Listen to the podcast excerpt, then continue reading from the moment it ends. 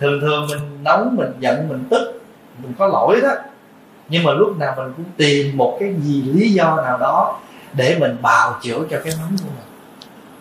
Mà bây giờ đại chúng cứ nghĩ mình sống từ sáng tới chiều hay là trọn một ngày, hay trọn một tháng, hay trọn một năm, trọn một đời mà cái người thường dễ giận, dễ nóng, dễ hờn mát, người đó khổ hay ai khổ?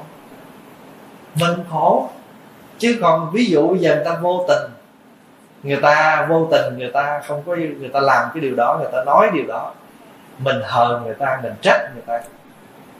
À, rồi mình giận người ta mình gặp người ta mình nổi nóng. Rồi thì mà người ta vô tình người ta vẫn cứ bình an. Còn trong cái lặng lẽ là mình sống bằng hờn bằng giận bằng trách bằng móc rồi nổi nóng cho nên cuối cùng bao nhiêu những cái khổ sở mình lôi vô trong người mình. Hết trạng thái này sang tới cái trạng thái khác. Hết uh, hờn. Không có hơi đó đó cái bắt đầu mình hờn. Mà hễ mà ai nhắc tới người đó cái mình giận mình nổi nóng. Rồi bắt đầu mình kiếm đủ mọi nguyên do mình trách cái người đó. Cho nên mình sống như vậy mình khổ. Mà đại chúng nhớ là khi mà mình nổi nóng là mình đốt biết bao nhiêu những cái chất dinh dưỡng trong cơ thể của mình. Cũng giống như bây giờ quý vị cứ tưởng tượng à, một cái diêm quẹt mà bật lên, nó có thể cháy cả làng, cả xóm. Thì phật tử chúng ta thường nghe cái câu đó. Phật tử chúng ta thường nghe câu gì? Cái câu của chúng ta nghe là một đốm lửa sân có thể cháy cả rừng công đức một đốm lửa sân cháy cả rừng công đức. Mà ngày xưa người ta có câu đó một cái cây mà đốn xuống có thể làm ra một ngàn cái viên quẹt. Nhưng mà một viên quẹt có thể đốt cả rừng cây. Dễ sợ không? Một cái cây chặt xuống chẻ nhỏ ra, làm được hàng ngàn cái viên quẹt. Mà chỉ cần một viên quẹt bật lên, cháy không phải cây đâu, mà cả rừng cây luôn. Bây giờ mình nghiệm coi có phải không? Mình tu tập, mình làm biết bao nhiêu những thiện sự. Nhưng mà cuối cùng một cơn nóng giận lên, mình làm cho tất cả tiêu tan. Nhiều khi cái tình bạn của mình chỉ vì một câu nói thôi. Lúc mình giận tức thôi, tình bạn chấm dứt. Thậm chí tình nghĩa vợ chồng cũng chấm dứt. Mà ngày xưa đó, mình dùng biết bao nhiêu lời hay ý đẹp để đeo đuổi người đó bây giờ là mình dùng, sẽ dùng một câu nào mà nặng nhất, mình giỡn một giỡn cái là người đó gian luôn. Cho nên như vậy là mình đó thành nữ ra nhiều khi á, gặp nhau á, hỏi một câu, gọi là tế nhị, lịch sử, tôi có làm gì giận không? Chị chị nói cho tôi nghe để tôi xin lỗi. Không, mắc gì giận? Nhưng mà nếu nói cho cùng, chị giận không nói, chị đáng chịu. chị không xả, chị đáng chịu. Cho nãy qua mới đùa với quý vị bây giờ pháp hòa đi tới đây trễ rồi bây giờ thí dụ như giờ phong đi sư ơi, thôi trễ quá à. thôi à, đi sư biểu phật tử giải tán. Thời cái này giận dữ à. Vậy thì bây giờ nếu mà quý vị mà quan hỷ thì ok, nhẹ nhàng. Hảo quan hỷ, làm gì nhau? Rồi, thì bây giờ nếu mà mình sống bằng cái tâm niệm đó, thì có phải mình khổ không? Vậy thì bây giờ cái công thức sống đầu tiên nhất trong cuộc sống của chúng ta là sống không giận, không hờn, không oán trách. Đó là cái công thức sống đầu tiên. Tại vì sao? Tại vì khi mình giận lên là không có cái gì nó vô được hết. Bây giờ phải qua ví dụ như bây giờ mình giận lên ha và cái người đó mà mời mình uống mình không uống, mời mình ăn mình không ăn, cho tiền mình không lấy. Coi như mình giận người đó rồi là thậm chí mình giận đương sự rồi mình giận luôn người xung quanh mà hình như lúc đó nó tất cả các cánh cửa khác đóng hết. Con cái mà tới mà lãng vãng trước mặt mình mình đi chỗ khác chơi nghe. Đó, quý vị thấy không? Thành thử ra khi mình giận lên là tất cả các cái cửa thiện lành khác nó đóng lại. Cái người kia có chọc ghẹo gì mình đâu, thậm chí đứa con nít nó có chọc ghẹo gì mình nhưng mà mình giận người khác thì mình lại quạt đứa này. Mà việt nam mình chúng ta thường gọi là gì? Giận cá chém thớt. Mà bây giờ mình, cái này á, là mình chỉ nghe lý thuyết thôi. Rồi mình đem câu này về, hôm nào mình ngồi thiền, mình quán chiếu thôi có phải là mình đã từng sống bằng cái tâm niệm giận, rồi mình lôi kéo biết bao nhiêu người đi theo trong cái cái khổ của mình? Cho nên cái công thức sống đầu tiên để cho một ngày đó mình hạnh phúc là sống không giận không hờn không oán trách. Mình mình trách người đó mình hờn người đó rồi bây giờ bắt đầu mình mới giận tức về cái người mà hãy nhắc tới người đó, đó là mình tất cả những cái đẹp gì của người đó quên hết. Thường thường mình mà giận ai á, là người đó không còn dễ thương đối với mình nữa. Bắt đầu mình nói sao không? Trời ơi bữa nay tôi mới biết à, à, mỗi bữa tốt bữa nay tôi biết là tốn gì. Ngày xưa mình nói người đó tốt quá nhưng mà chỉ một chút giận của mình mình quên hết tất cả những cái lầm cái đẹp của người đó. Thành thử ra quý vị thấy mình sống mình hời hợt. Mình hời hợt rất nhiều trong cuộc sống của mình. Mình thường hay nói mình thương mình nhưng mà thiệt sự mình không thương mình bao nhiêu đâu nghiệm cho cùng cả ngày mình sống bằng cái hờn giận, ganh tức, tị hiềm đủ thứ hết. Thành thử một ngày của mình nói hạnh phúc chứ không có bao nhiêu nữa không có bao nhiêu đâu. Thậm chí chán ngoài đời rồi. Vô chùa, đi làm công quả, đi tu, đi niệm phật, đi tụng kinh, đi dự pháp hội, vân vân nhưng mà rốt cuộc đi vô pháp hội. Giận. Bữa nay tôi nghỉ không đi rồi. Sao tới công quả thôi, khỏi. Thật ra quý vị thấy không? Mình ngán ngẩm ở ngoài đời. Thấy ngoài đời bao nhiêu cái bon chen, cái khổ lụy. Mình đi vào trong chùa. Nhưng mình nhớ là mình đi vào trong chùa, mình mới có đi vào thôi. Thân, thật ra mà nói mình đưa cái thân tướng mình đi vào trong chùa, chứ còn nếu nói cho cùng mình mới đang ở ngoài cửa. Cho nên nhiều khi phải nghiệm lại nha, mình đã tới cửa chùa hay mình được vô chùa? Có nhiều khi mình ở, sống ở trong cái nội bộ của chùa, nhưng mà thiệt sự cái cách cái cách sống của mình nó còn ngoài cửa. Cho nên nhiều khi mình mới tới cửa chùa chứ mình chưa thật sự được vô chùa. Mà mình, nếu mình được vô chùa rồi mà mình nhập được cái đó thì phải có thấm tương, thấm trao. Quý vị thấy đem cáo tràng mà máng trong cái chánh điện này chừng 3 ngày có đem về nhà có mùi gì? Mùi nhang. Bây giờ Pháp Hòa nói nha, hôm nào mình đi vô một cái tiệm ăn mà người ta nấu mà cái mùi nó xông ra tới cái chỗ mình ngồi ăn ăn xong bữa ăn nó ra áo quần mình nó nó có mùi. Ngồi một chút thôi mà nó thấm mùi vậy thì mình đi chùa biết bao lâu mà tại sao tương trao mình không thấm? Mà người ta thường hay gọi là thấm tương, thấm chao mà mình không thấm tương, thấm chao mà rốt cuộc mình thấm nước mắm. Thấm mắm ruốc. Thấm gì đâu không à. thành ra đụng tới mình là toàn mấy cái thứ đó nó ra, chứ không có cái gì gọi là cái nhang đèn. Tương trao gì của chùa cả. Trời nhớ là công thức sống đầu tiên là sống không giận không hờn không oán trách. Cái chữ không này là sao? Chữ không này á một á, là tuyệt đối không có dính. Nhưng mình chưa tới phải không? Mình tới cái chỗ là hoàn toàn không không? À. nhưng mà giờ không này làm sao biết không? Không giữ lâu. Giận có giận không? Có. Có hờn không? Có trách không? Có nóng không? Nhưng mà vừa có một chút bỏ nó ra. Vậy thôi, mình không dám nói tôi giờ hết rồi, sạch rồi. Nhớ nói, chữ không ở đây là không giữ lâu.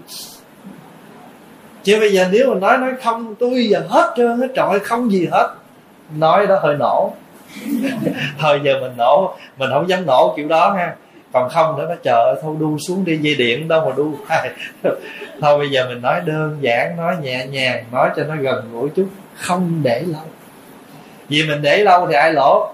Mình lỗ. Mà để lâu thì nó úng. Phải không? Ví dụ hôm nay nè, pháp hòa chưa bao giờ biết vị nào ngồi đây hết. Cho nên pháp hòa có nói gì đi nữa đó, là pháp hòa nói chung chung, nói vô tư chứ không có nhắm chị nào ở đây hết trơn á, đừng ngồi khiều ổng nói tôi ổng nói tôi. Ổng biết ai ổng nói. Là nữa là mình nhớ là thường thường á mình có cái tật. Ông thầy ông ngồi ông giảng ở trên mà ông đúng ngay chịu điểm của mình á. Trời trời sao ông nhắm tôi không nói hay trời? Vì nhiều khi giận luôn thầy đó. Mới đầu thương thầy đó lắm. Nhưng mà tại ông giảng đúng mình quá đúng bệnh của mình quá buồn giận nhưng mà lẽ ra ông nói đúng bệnh mình mình phải sao? Phải vui chứ. Bác sĩ mà khám ra được bệnh, cảm ơn bác sĩ cũng hết. Đằng này giận luôn bác sĩ. Có ai đi bác sĩ nói, bác sĩ ơi, sao lúc này tôi chóng mặt hoài bác sĩ ơi? Ông nói, tại chị ăn mỡ nhiều quá. Bác sĩ tuyệt cục. Vô duyên, đi luôn. Người ta nói được cái bệnh của mình, phải cảm ơn. Nó trò tôi đi năm bảy ông bác sĩ thử máu làm lung tung hết mà ông khám ra bệnh. Bữa nay cái cái test kìa, cái thi, cái thử nghiệm cuối cùng mà biết được cái bệnh tôi tôi mừng. Cũng như thế. Cho nên á, bây giờ mình nói là không, thì chúng ta không dám nói là không bao giờ. Nhưng mà thôi, bây giờ mình nói nhẹ chút ha, không dữ lắm. Sống không giận, không hờn, không oán trách, không dám giữ lắm. Rồi, bây giờ công thức thứ hai. Sống mỉm cười với thử thách trong gai quý vị qua đây có thử thách không? Có trong gai không? Nhiều lắm. Mà không phải nói quý vị ở xứ đài này không đâu. Ở xứ ca của em cũng vậy. Nhưng mà cái xứ này còn đỡ cái là ấm. Những người Việt Nam tị nạn qua Canada chẳng những phải đối diện với ngôn ngữ đời sống, mà còn phải đối diện với thời tiết. Còn nếu mà nói mà cái mặt khó khăn đó dù sao đi nữa, ở đây không đến nổi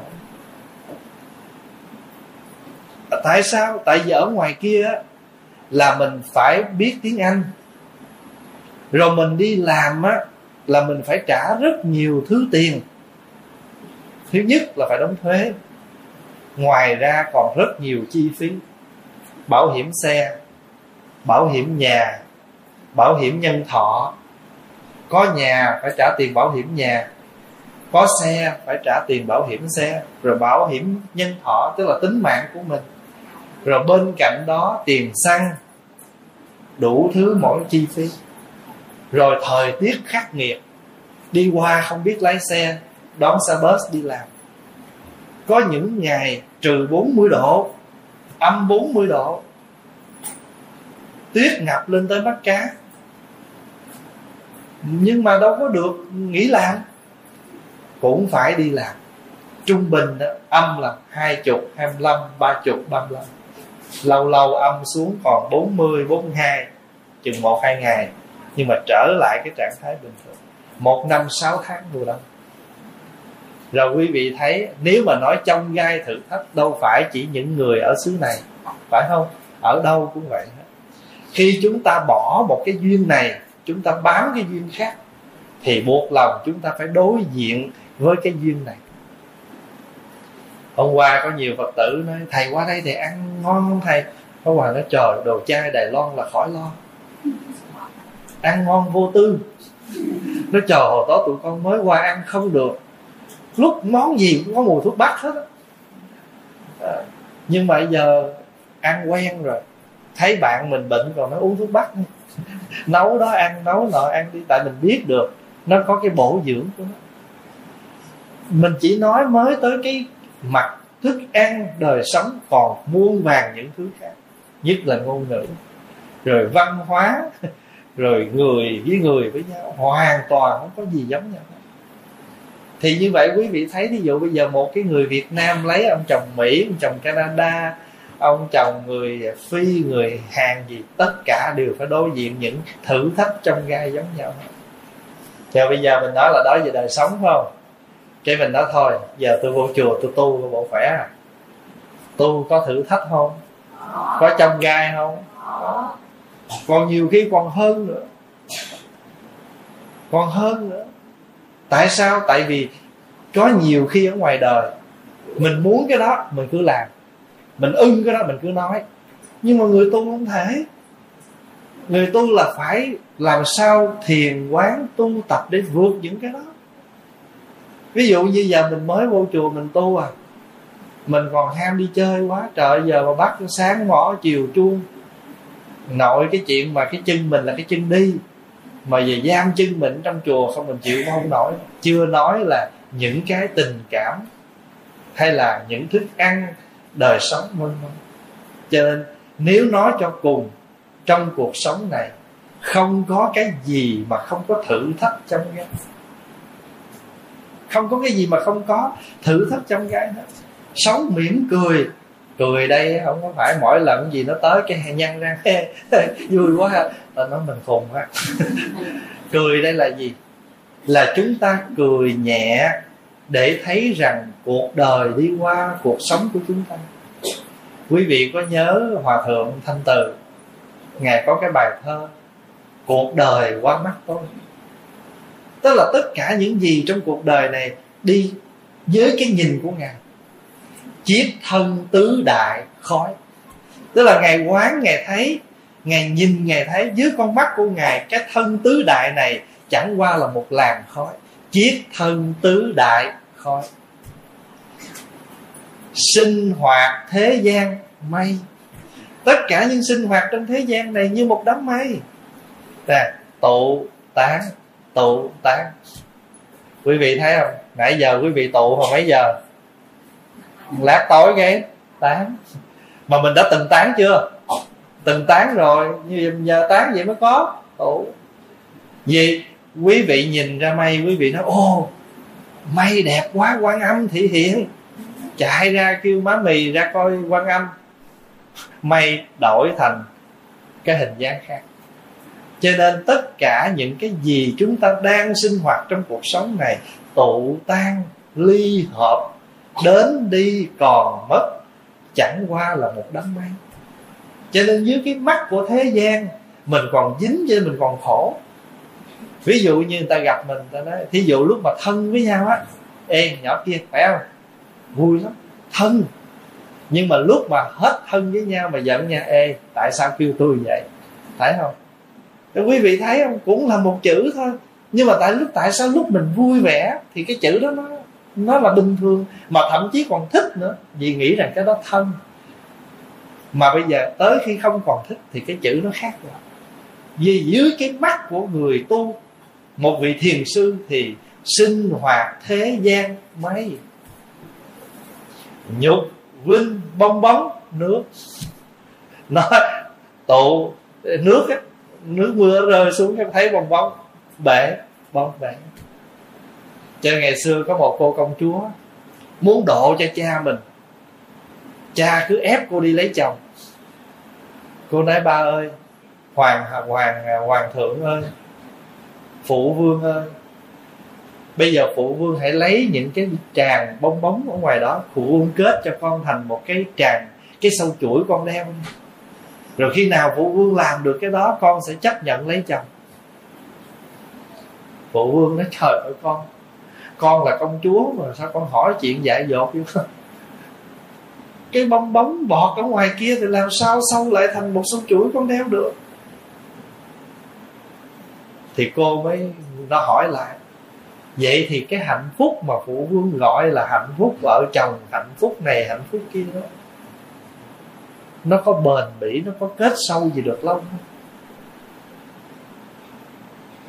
Ông vua tỉnh. Trong kinh tăng nhất cả hàm kể một câu chuyện rất hay. Vua ba tư nặc mẹ mất, mà các quan ở trong triều không có dám tới nói cho vua hay tại ông có hiếu lắm thì à, người ta mới à, tổ chức à, đàn cúng quá trình vua ba tư nặc đi ngang hỏi, các người đó đang làm gì đó? Thế thì ông kia, ông nói dạ bẩm đại vương, họ đang lập đàn cúng tế cầu cho mẹ họ sống lâu trăm tuổi. Trường thọ không chết. Ông vua ông cười, mấy người làm cái chuyện vô lý.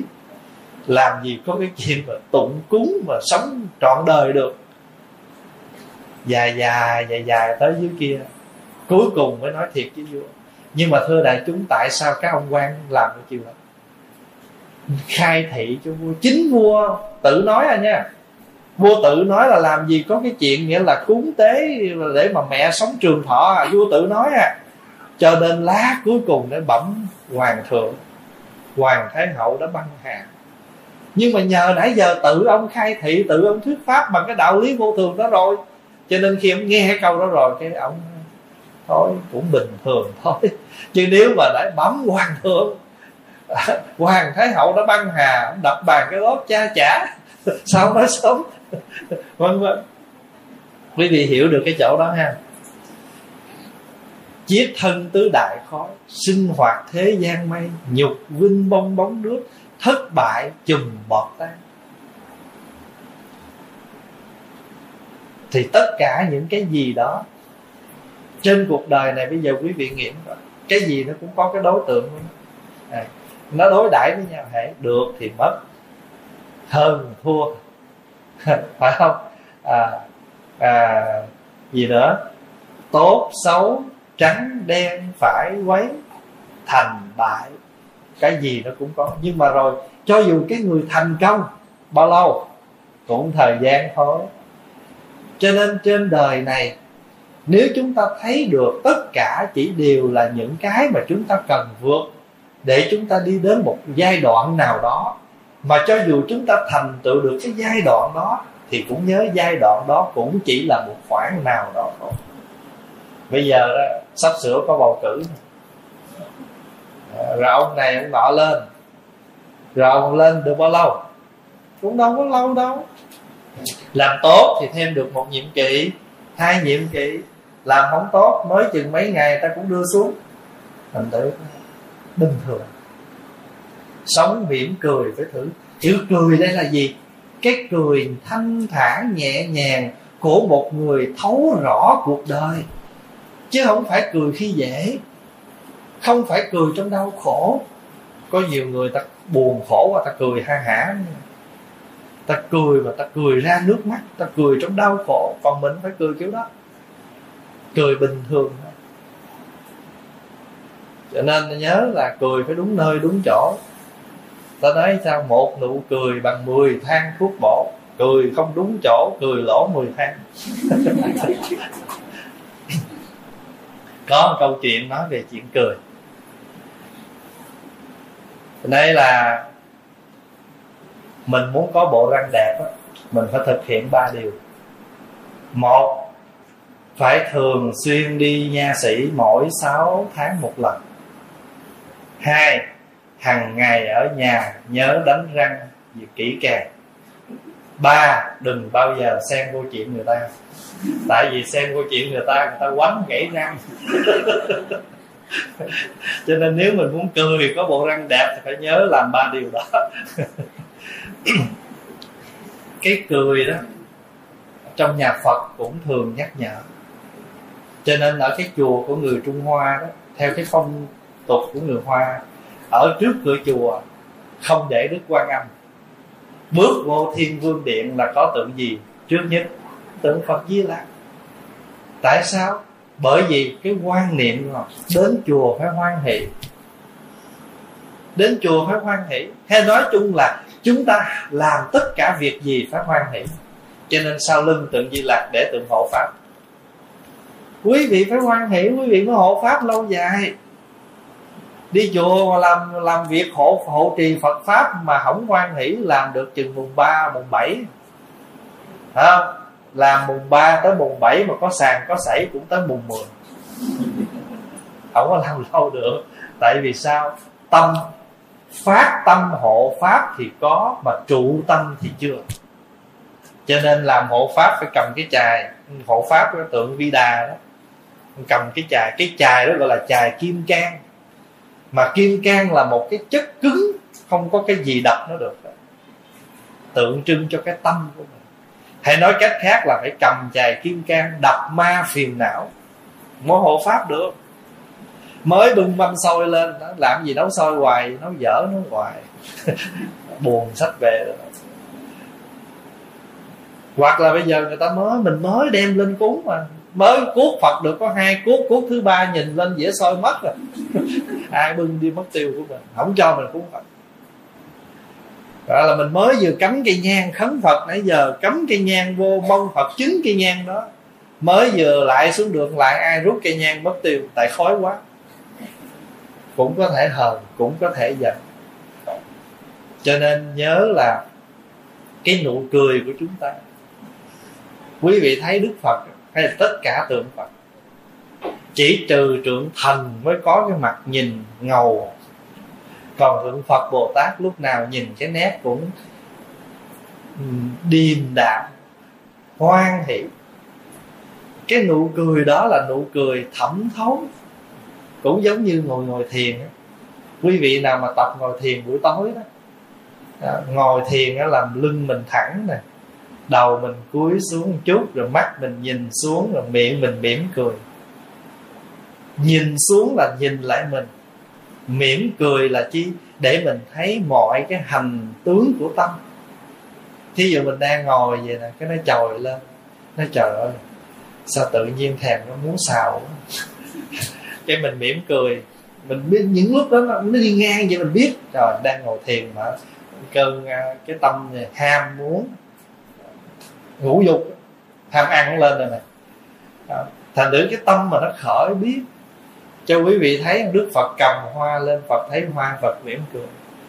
Mà phật thấy những cái người mà đến mà bất an phật mỉm nhẹ vì phật thấy được không có sao sống mỉm cười với thử thách trong gan. Tại vì cái nụ cười đó không phải là nụ cười hận đời. Có những nụ cười ta hận đời, ta cười ha hả, ta hận đời. Có những nụ cười ghét bỏ, khinh khi. Nhưng không, nụ cười của chúng ta là nụ cười hàm tiếu vì thẩm thấu được tất cả chỉ là hiện tượng.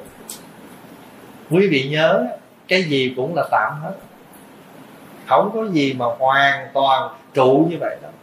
Bây giờ nè, hồi mình mới đặt chân tới xứ đài loan này, không biết gì hết.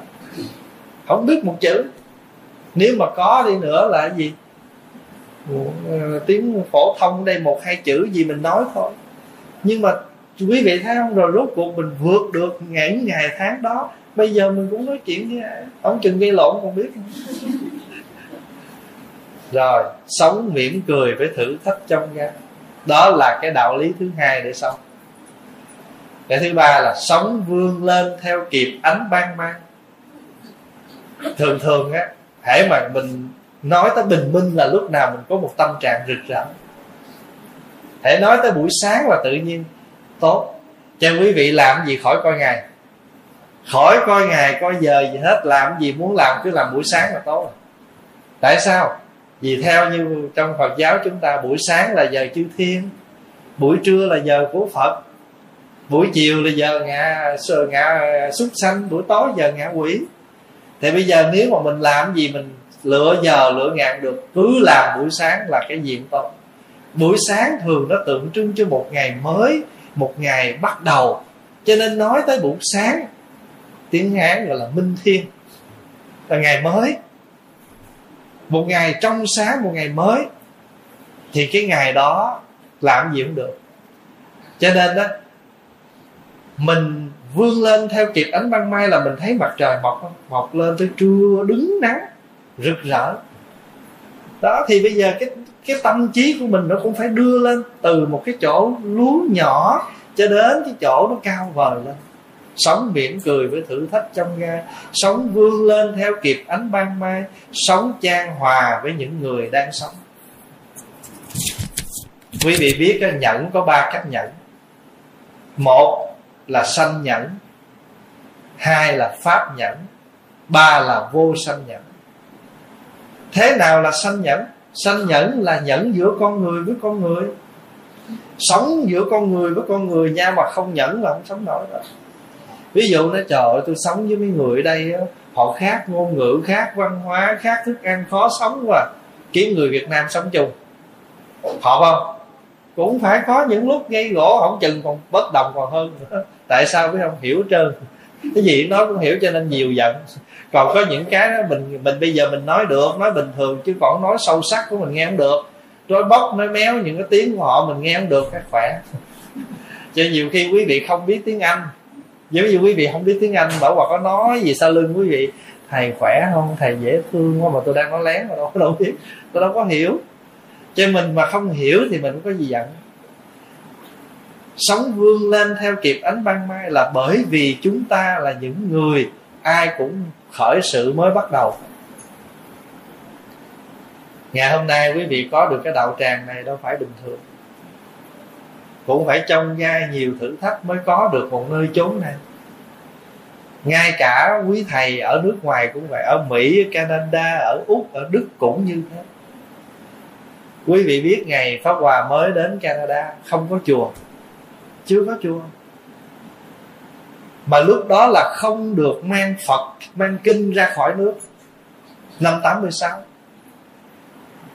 Pháp Hòa được cái tượng Phật nhỏ nhỏ vậy nè. Mà Pháp Hòa lại Phật sáng đêm.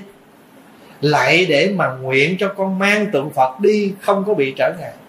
Tại thường thường họ đưa qua cái máy rà đó, Tượng Phật là họ đập hết, Họ sợ mình nhét. Hộp xoàn hay là những cái truyền đơn gì trong đó, Đập, phá hết. Còn kinh sách là tuyệt đối không được. Trời ơi, Pháp Hòa ao ước được mang một tượng Phật ra nước ngoài. Để mình thờ, tại mình nghe nói chỗ mình tới là không chùa, không gì hết đêm đó thức lại phật sáng đêm, lại xin cho con được mang tượng của phật ra ngoài để con thờ. Lúc đó mới 12 tuổi thôi. Vậy mà quý vị biết không? Đưa tượng phật trọt lắm áo tràng không Hòa có cái áo tràng mặc hồi 7 tuổi tới giờ. Rồi một sâu chuỗi là một cái hình quan âm nhỏ nhỏ mang đi lọt hết. Qua tới đây rồi, vừa tới nhà tối đêm đó, sáng hôm sau mới con phải kiếm cái chỗ nào để con thờ phật.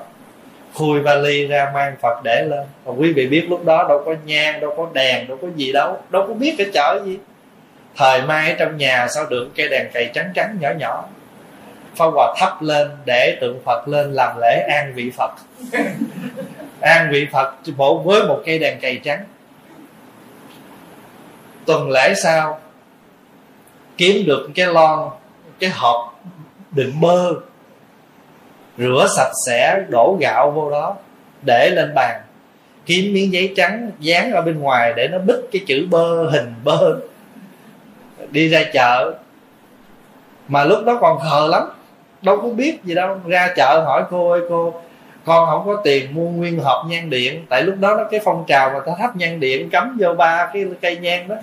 Mà không hỏi cái cô bán á con không có tiền mua cái hộp nhang điện con mua ba cây nhang dạng cắm nó cháy. Không hỏi ngu gì cô hỏi rồi cái cô bán cô nói trời ơi này điện con phải cắm vô điện. Mà làm sao có tiền? Thôi thì cứ cắm nhang thường. Tại vì lúc đó, đó người ta mình ở chung cư mình không có được thắp nhang nhiều. Khói nó nó nó đen cái nóc nhà người ta mai mốt người ta mình dọn nhà người ta phạt rồi bây giờ sợ quá, phải làm sao? Xé giấy bạc, dán đầy trên tường hết. Để mà khói nó có xông lên thì nó đen cái giấy bạc thôi. Rồi lâu lâu mình lột, mình bỏ. Khi mà ngay cả khi bắt đầu thành lập một ngôi chùa tại Edmonton, chỗ ở cũng vậy. Quý vị biết là không có tượng Phật. Mới đi ra mấy cái chỗ mà ta bán tượng Phật để mà làm trang trí trong công viên đó thỉnh được tượng đâu chừng gan rưỡi hai gan tay rồi lấy cái thùng cắt tông dán lại rồi lấy vải vàng bao lại rồi để phật ngồi trên cái thùng đó mà nó treo leo tại nó có vừa lấy giấy cạc tông á, lật ngược phía sau vẽ cái hình hoa sen. Rồi cắt cái hình hoa sen dán ở đằng trước để cho phật ngồi bông sen bằng thùng cạc tông. Không có đến cái mùa vu lan đâu có đủ kinh tụng.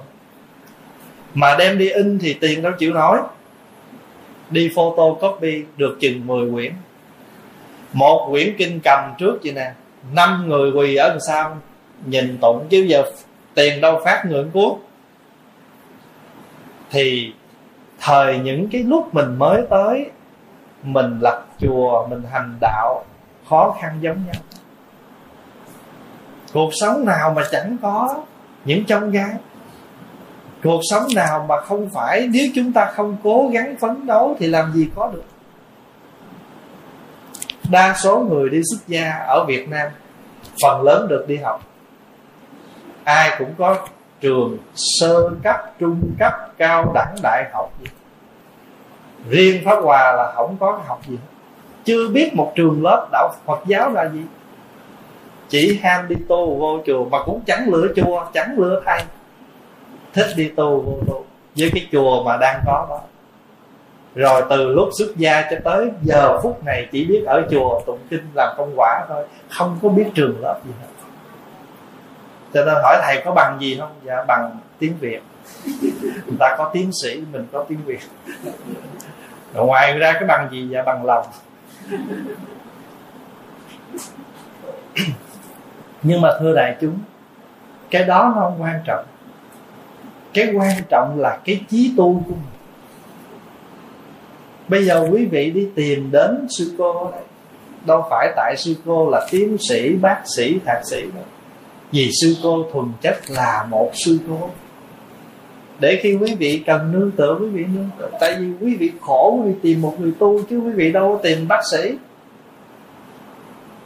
mình bệnh, mình tìm bác sĩ, mà khổ thì tìm tu sĩ. Cho nên sống vươn lên theo kịp ánh ban mai là ai trong chúng ta cũng phải có.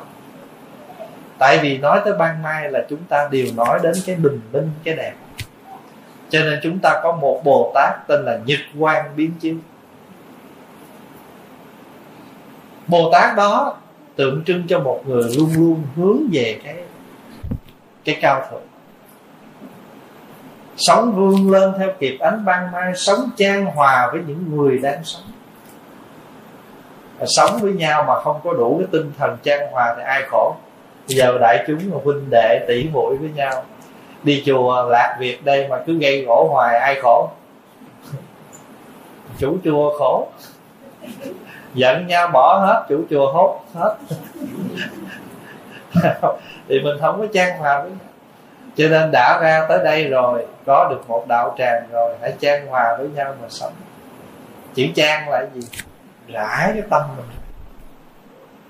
Ôm ấp được người đó. Quý vị cứ nghiệm coi, con mình nè. Con của mình thôi mà thử bây giờ mình sống thẳng thừng với nó. Là nó hư, là mình đẩy nó ra là hình như 10 đứa con không biết kiếm được đứa nào đúng ý mình thôi, bây giờ đứa nào, sao mình cũng phải ôm nó? Mình phải trang hoa. Rồi mình chẳng những mình thấy anh em nó bất đồng, mình cũng phải làm sao cho anh em nó sống trang hòa với nhau? Chứ đâu phải bình thường. Ruột thịt mà còn vậy thì huống chi đây là bá gia và bá tánh. Cho nên muốn sống được trang hòa, quý vị nhớ hai câu. Mỗi người, mỗi nước, mỗi non bước vào cửa đạo như con một nhà.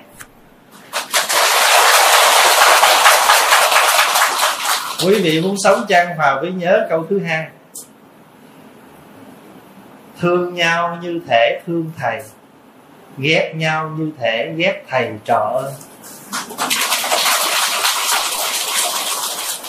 quý vị biết hai câu đó Pháp Hòa thuộc hồi Pháp Hòa mấy tuổi không? Hồi Pháp Hòa 7 tuổi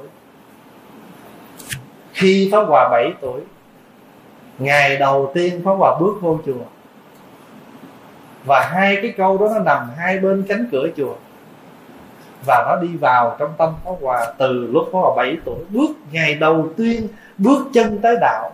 Và cái bài pháp đầu tiên Pháp Hòa được thấm là hai câu ví như một đắng muối, thả vào sông sẽ tan phải không? Người sẽ không hờn giận, mình sẽ không hờn giận với cõi lòng thân thang.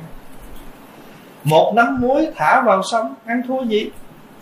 Nếu cái lòng của mình rộng, thì dung chứa được. Cho nên mình có cái câu khen phật, tâm lượng, tâm bao thái hư lượng châu xa giới. Tâm của phật rộng như thái hư phật là vầng trăng mát đi ngang trời thái không? Hồ tâm chúng sanh lặng, trăng hiện bóng trong ngầm chỉ cần cái tâm mình mà tĩnh lặng, thì bao nhiêu cái ánh đẹp nó đều ống ánh ở trên mặt nước đó. Cho nên phật mình mới khen phật. Tâm bao thái hư lượng châu xa giới. Sống trang hòa với những người đang sống sống là động, nhưng lòng luôn bất động. Quý vị thấy không? Người ta thường gọi là hoạt động. Hoạt là sống. Động là mình phải làm việc. Nếu mình không động, sao có sống? Chơi gọi là hoạt động. Ở cái đồng hồ này còn hoạt động không? Nhìn cái kim cái kim gì? Cái kim à, cái kim à, kim về kim dây. Nó còn nhảy từng giây từng giây là cái phút nó đi theo. Vậy dây mà nó làm việc thì phút nó làm việc, và phút làm việc thì giờ nó làm việc. Nó hoạt động một cái system, một cái hệ thống. Chúng ta cũng vậy. Thể cái tâm của chúng ta còn là hoạt động. Thân này nó hoạt động theo cái tâm mình muốn quý vị ngày hôm qua ở cầu hùng, đâu có chương trình nói pháp gì cho phật tử dưới đó đâu. Vậy mà pháp hòa được gặp quý phật tử ở đó. Rồi họ mời về cái chùa gì? Chùa việt đài ở cao hùng, tập hợp 200 người, chỉ trong một vài tiếng đồng hồ thông báo. Đâu có chuẩn bị gì đâu. Nhưng mà tại vì pháp hòa hơn là pháp hòa còn ở cao hùng tối hôm qua hay là nói cách khác là pháp hòa có thời gian ở cao hùng, quý vị này hơn hốt trước. Rồi quý vị thấy không? Mệt đừ. Nhưng mà tại vì cái thân mình nó vẫn làm việc theo mình là vì cái tâm mình muốn như vậy. Cho nên cái sức lực nó không bằng cái tâm lực. Cái tâm lực mà mạnh thì sức lực nó đi theo. Ngày hôm qua có Hòa đứng niệm hương tụng kinh mà nhìn trên chánh điện chùa Việt Đài đó là ba pho tượng đá. Đá nặng lắm. Mà cái chánh điện nằm lâu năm á, mà nó hẹp nhỏ vậy nè. Mà mình tụng kinh mà mình cũng hơi bị tán loạn chút. Ủa, sao bưng ông này vô được ta? Đang tụng kinh, vô vô vọng tưởng mà mình đang vọng tưởng phật bự gì sao bưng vô mình cái còn suy nghĩ tiếp nữa chứ. Không lẽ bưng để tấm dáng trên cái cái cái cầu thang rồi đẩy ổng lên? Quý vị thấy dễ sợ. Rồi cái cái, nhiều rồi bây giờ mình suy nghĩ nè. Cái cái cái tâm mình muốn nó lên đó, bằng mọi cách mình sẽ được đưa lên đó. Đấy. Hai chục năm trước tâm muốn qua đài nha. Cho nên bằng mọi cách cũng qua được tới đây quơ vào xí so xí xào cũng trôi qua tới đây. Phải không? Cho nên này sống trang hòa với những người đang sống sống là động nhưng lòng luôn bất động. Rồi bây giờ nói tới cái động đó là mình hoạt động. Rồi bây giờ quý vị thấy trong cuộc sống này cái sự bất động của chúng ta hiếm lắm. Để chúng ta động tâm dữ lắm. Đây đang ngồi đây nè hệ ở dưới đó mà ai đóng cửa cái rầm là xây qua liền. Xây qua tức khắc. Hay là một người nào quên tắt điện thoại, nó rú lên cái cái ngó qua, chị nào vậy? Thậm chí mà đang ngồi thiền mà chuyện gì nó đến hí mắt coi có ai tới trễ. Cái tâm mình còn động. Cho một chú đệ tử tới nói, bạch thầy xin thầy hãy giúp cho con bớt động tâm. Ông thầy nói vậy tâm con đừng có động. Tâm mình động cho nên mới mới bị động tâm. Bây giờ nói chữ động đó, nghĩa là chúng ta bị lung lay. Chữ động nghĩa vậy đó. Bây giờ quý vị cứ nghĩ đi. Hôm nay bảo bảo phải không? Có bị động không? Cũng có chút chút chứ. Nhưng mà rồi, cuối cùng rồi, cũng phải ngồi đây thôi. Đi đâu? Quý vị biết không? Trước khi bay qua đây, phá quả hawaii, cho nên kỳ này là giảng hai cái đảo. Thứ bảy, chủ nhật tuần rồi là giảng đảo hawaii. Mà quý vị đã báo cho Pháp Hòa biết là thứ ba tuần rồi là bão một cái bão rất nặng sẽ đi vô Hawaii. Nghe vậy, cuốn gói đi thứ hai liền.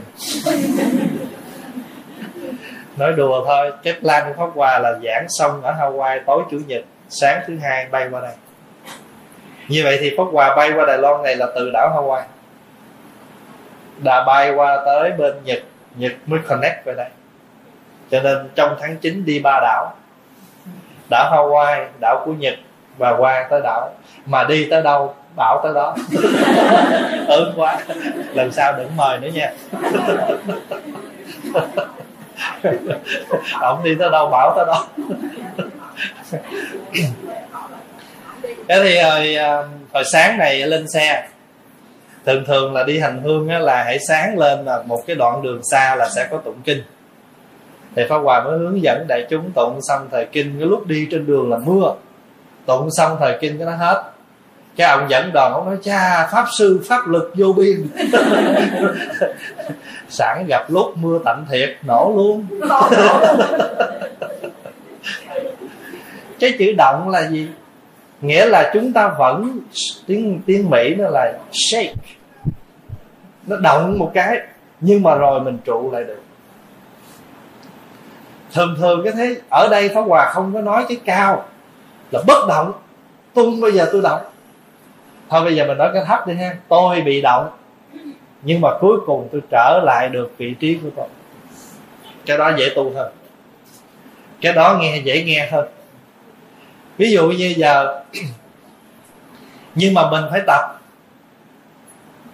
Mình phải tập. Có những cái mình phải ngồi bình an, bất động. Ví dụ như mà mời lên giảng mà quý vị biết có những cái chỗ là cái microphone nó dởm lắm. Nó có hú hoài à mà nếu mà mình đóng, trời ơi, microphone thì chán muốn chết. Nhưng mà riêng em em khoái muốn chết. Biết làm sao? Nó hú lâu thì hết giờ. Hết giờ mà nói ít. Sướng không cho nên hồi nãy nó chết rồi, thầy ơi, giờ thầy tới trễ rồi. Mà cái chương trình thầy ở lạc việt, thầy từ 2 giờ tới 4 giờ thôi và nó có sao đâu, tới trễ vô lại phật rồi về.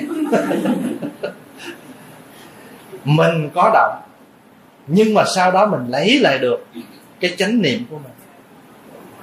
Bây giờ phải qua ví dụ vậy nè.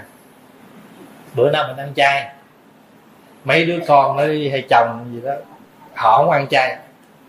Họ mua đồ mặn về để cái ngon quá, cái theo cái thói quen, thấy cái bóc thì có người bị động rồi. Và có người bị động đi tới hành động luôn và bóc bỏ. Nhai xong úi da, ăn chay nhưng mà khi mình nhớ trực, mình ăn chay á, thì lúc đó mình liền trở về cái trạng thái ăn chay của mình. Chứ đừng trời sao lỡ rồi thôi ăn luôn. Cái này bị động thiệt à. Mình lỡ mình bỏ miếng vô thôi, cái tập khí của mình, để vô miệng ăn. Nhưng sau đó mình nhớ trực là mình ăn chay thì mình trở về cái vị trí của mình. Cái đó làm được. Còn cái người mà giỏi nữa là vừa đưa tay lên định, nhớ trực lại chánh niệm nó soi liền nhắc mình mình liền. Hôm nay ngày chay cho nên quy y chi biết không? Quy y để dừng lại trước khi bị động. Hay hoặc là lỡ có động thì nó động nhẹ thôi một chấm hai chấm thôi. Chứ nó không động tới mười mấy chấm nước đất lọt chết hết. Chứ đừng sợ quy y. Phật tử phải cần quy y quy y để tự nói với mình, nhắc nhở mình mình là phật tử. Còn nếu mình không quy y á, thì mình là tục tử. Là mình sẽ sống theo cái lối đó. Thí dụ bây giờ quý vị giữ năm giới không được, phải không? Giữ bốn giới được không? Ba giới được không? Hai giới được không? Được. Một tới hai giới gọi là tiểu phần cư sĩ ai giữ ba giới gọi là bán phần cư sĩ? Ai giữ bốn giới gọi là đa phần cư sĩ? Ai giữ được năm giới là toàn phần cư sĩ? Vậy phật cho mình trả giá đó. Mình trả giá đi, mình muốn phải làm cư sĩ nào? Cho nên đừng có từ chối quy y tại vì nếu cái duyên, nếu vô mình mình lỡ cái cơ hội đó mà vô thường nó đến với mình, thì mình đi trong cái cái tâm trạng của một người tục tử chứ không phải đi trong cái tâm trạng của một người đã quy y tâm bảo là phật tử. Cho nên quý, quý vị cứ quy y thọ năm giới rồi giữ được bao nhiêu giới thì cứ giữ. Giới nào không giữ được biết rằng cái giới đó mình cần để tâm tu tập về nó. Cho cứ quy y. Sẵn câu này qua trả lời trong cái đóng giấy này luôn hồi nãy có một câu hỏi là ờ, có, nếu mà giữ không đủ hết giới được quy y không? Quy là gì? Là quay về. Y là nương tựa. Quay về nghĩa là nương tựa. Bây giờ mình là phật tử phải nương tựa ba ngôi báo là phật, pháp tăng phật là thầy dẫn dắt cho mình. Pháp là lời dạy của phật. Tăng là đoàn thể những người sống theo lời phật bây giờ mà khổ quá, không có cái chùa này đâu có tăng. Tăng là đoàn thể nữa. Nhờ vậy là đỡ lắm. Phải không? Nương tựa tăng. Rồi. Bây giờ, sống là động nhưng lòng luôn bất động là pháp hòa nói cái chỗ đó. Cái chỗ mà mình đã từng bị động, thôi bây giờ ráng động nhẹ lại. Thấy không? Giỏi đó là vừa muốn làm việc đó dừng lại. Thí dụ người ta nói một câu mình nổi nóng lên liền, muốn nói liền, nhưng nhớ trực lại, thôi khoan, để nghe hết câu chuyện coi nó tới đâu. Mình nói nửa chừng câu chuyện, lát mình bị hết mình bị, đã từng bị vậy chưa? Người ta mới vừa nói được hai ba câu, giỡn người ta xong cái ta nói, ta, cái ta nói nín để tôi nói, sao nói sớm? Bà có cho tôi nói đâu. Thấy không? Như vậy là rõ ràng mình bị động cho nên mình bị hớn cho bây giờ tập lại. Thì mới mới vừa sắp sửa nói thì nhớ trực lại để nghe người ta nói hết. Nhiều khi mình mới thấy người ta làm chuyện đó mà la làng lên rồi. Ví dụ như giờ ta đầy đầy bàn thờ để đầy hết ta sắp sửa ta bưng gì vô cái ta dời chuông. À, không có giờ vậy tội. Mình biết ta làm gì không? Mà tội lỗi gì? Ta mình cứ vội phán xét mình bị động dữ lắm. Mình bị động dữ lắm. Cho nên bây giờ đó, tập giảm động cho đến khi nào từ từ mình dừng lại trước khi như vừa động cái là dừng lại. Chứ còn mình chưa như phật nha. Ngồi, bữa nào tập như phật ai nói nói mình nói nói đi nói đi, tôi giờ hết động. Chị cứ nói. Mình chập tức ta thêm. Sống là động nhưng lòng luôn bất động. Sống là thương nhưng lòng chẳng vấn vương. Quý vị biết à, hai chữ như lai không? Nghe chữ như lai là gì? Như là gì? Là không lai động. Còn lai là gì? Đến đi. Như vậy cuộc đời đến đi còn mất được thua gì đó. Tâm mình như. Như là không động. Lai là đời cứ đến đi. Cho nên đức phật á, là người thấy tất cả mọi sinh khởi thế gian mà phật không bị động. Cho nên mình gọi phật là đấng như lai. Như lai là người thấy các pháp mà không động với các pháp. Còn mình bây giờ thấy gì động đấy à? Thấy người ta tóc đẹp nhuộm đâu vậy. Thấy người ta cắt tóc đẹp cắt đâu vậy. Thấy người ta mặc áo đẹp cái cầm lên mai ở đâu vậy.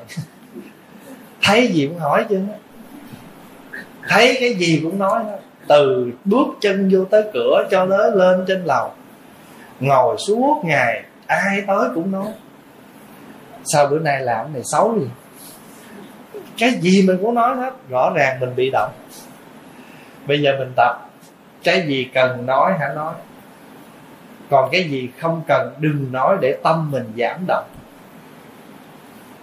Mình động nhiều, tâm mình không yên tâm không yên thì khó định, mà định không có thì trí nó không sanh. Chứ ví dụ bây giờ mình mà tụng kinh mà bữa nào mà mình không bị cái gì chi phối, cái thời kinh nó hay hơn mình bị chi phối đó. Nếu bữa nào mình có việc gì phải lo, có tụng chữ này lộn, chữ kia chữ kia lộn, chữ nọ, ngồi hỏi nghĩ lung tung. Còn bữa nào không có việc gì hết có tụng thời kinh âm điệu hay. Lắm sống là thương nhưng lòng chẳng vấn vương cuộc đời này ai mà không thương? Nhưng mà mình bị bị thương vì mình lụy với cái thương của mình. Tôi cho nhiều hay là tôi yêu nhiều nhưng nhận chẳng bao nhiêu? Thôi từ giả, chẳng còn yêu ai nữa. Trách đó. Yêu dữ lắm mà không được gì hết giờ bắt đầu làm thơ xin cho tôi một tinh cầu giá lạnh, một vì sao le lói giữa trời xanh. Để nơi đó tháng ngày tôi lẫn trốn những ưu sầu, những ước vọng buồn đau. Tội nghiệp quá. Ôm một cái tinh cầu đi vô ông góc đó nhưng mà không phải đâu, chờ cơ hội nhảy ra. Cho nên á, mình thương cái thương của mình chưa phải là cái từ bi, vì cái thương của mình nó có chữ ái. Ái là gì? Là mình yêu. Mà hễ ái là yêu là phải có đối tượng để mình yêu. Ngọ ái nị tức là ngọ là tôi tôi là người thương, anh hay chị là người được tôi thương. Nhưng mà trong cái thầm lặng đó đó, mình muốn người ta thương lại mình. Cho nên rồi ngọ ái nị, với điều kiện nị phải ái ngọ cho nên cái chữ ái là yêu, cho dù mình dùng cái từ rộng hơn nữa là bác ái. Bác ái là tình thương rộng lớn, nhưng thủy chung do dù bác cỡ nào đi nữa vẫn còn ái. Ví dụ như là mình hai người thương nam nữ là ái thôi. Giờ thương quốc gia đồng bào cũng là bác ái nhưng mà vẫn còn đồng bào của mình vẫn còn quốc gia của mình, chứ chưa phải từ bi. Từ bi là bình đẳng. Có một bà bà đến bà khóc với đức phật. Nó bạch đức thế tôn, cháu con mới chết. Đức phật mới nói, cháu bà chết, bà có buồn không? Nói dạ buồn. Phật nói, bà ơi, nếu như trường hợp cả cái thành tỳ xá ly này đều là bà con quyến thuộc của bà hết, bà chịu không? Nói dạ thôi con có một đứa cháu mà nó chết, con còn khóc kiểu này mà nếu bà con của con mở hết cái thành này mà ngày nào không có người chết. Vậy là bảo đảm con chết chắc. Phật nói, bà đừng lo, thế nào bà cũng chết chắc. Cho nên bà đừng lo chắc chết. Chết là chắc. Không có gì chắc hết á. Chỉ có chết chắc thôi cho nên đừng có gặp nhau, nó chắc chết. Kỳ này chắc chết, yên tâm chịu đó chết là chắc.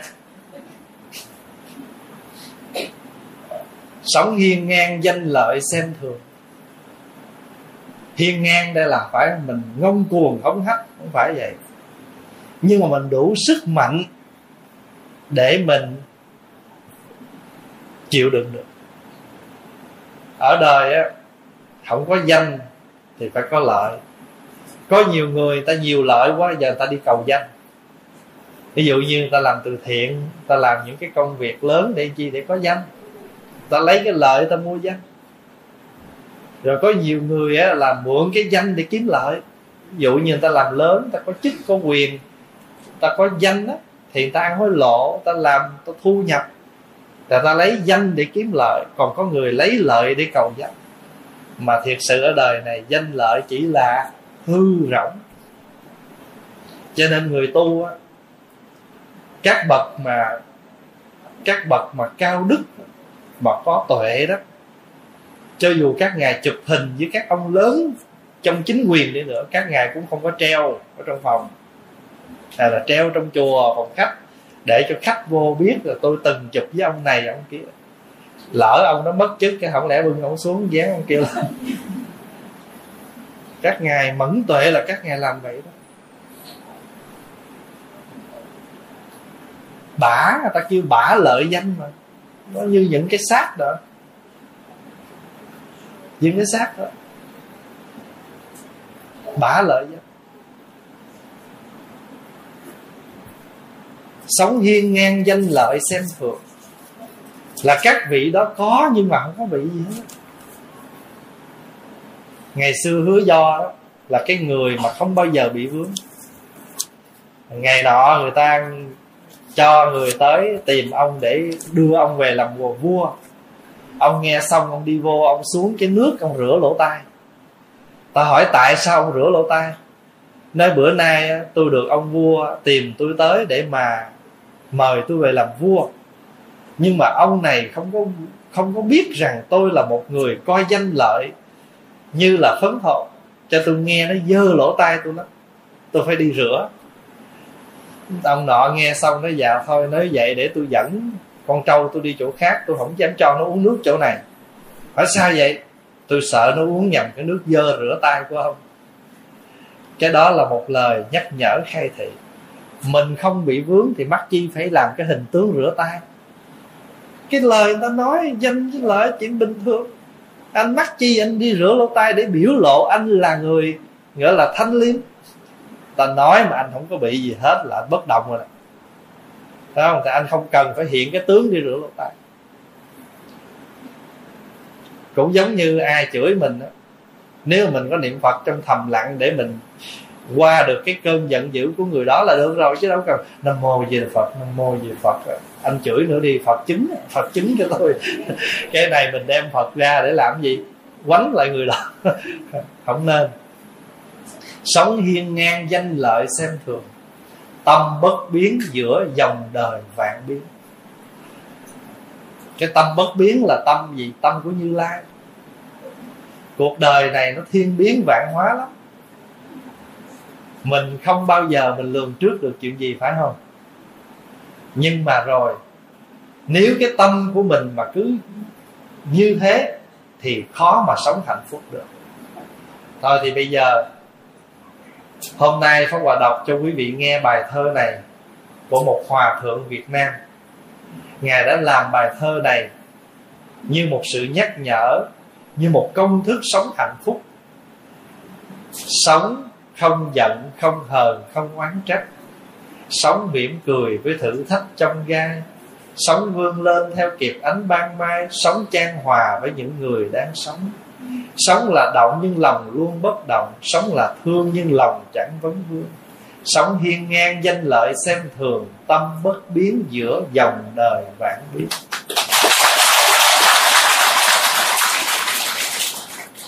Bài thơ nó đều bắt đầu từ chữ sống sống hạnh phúc.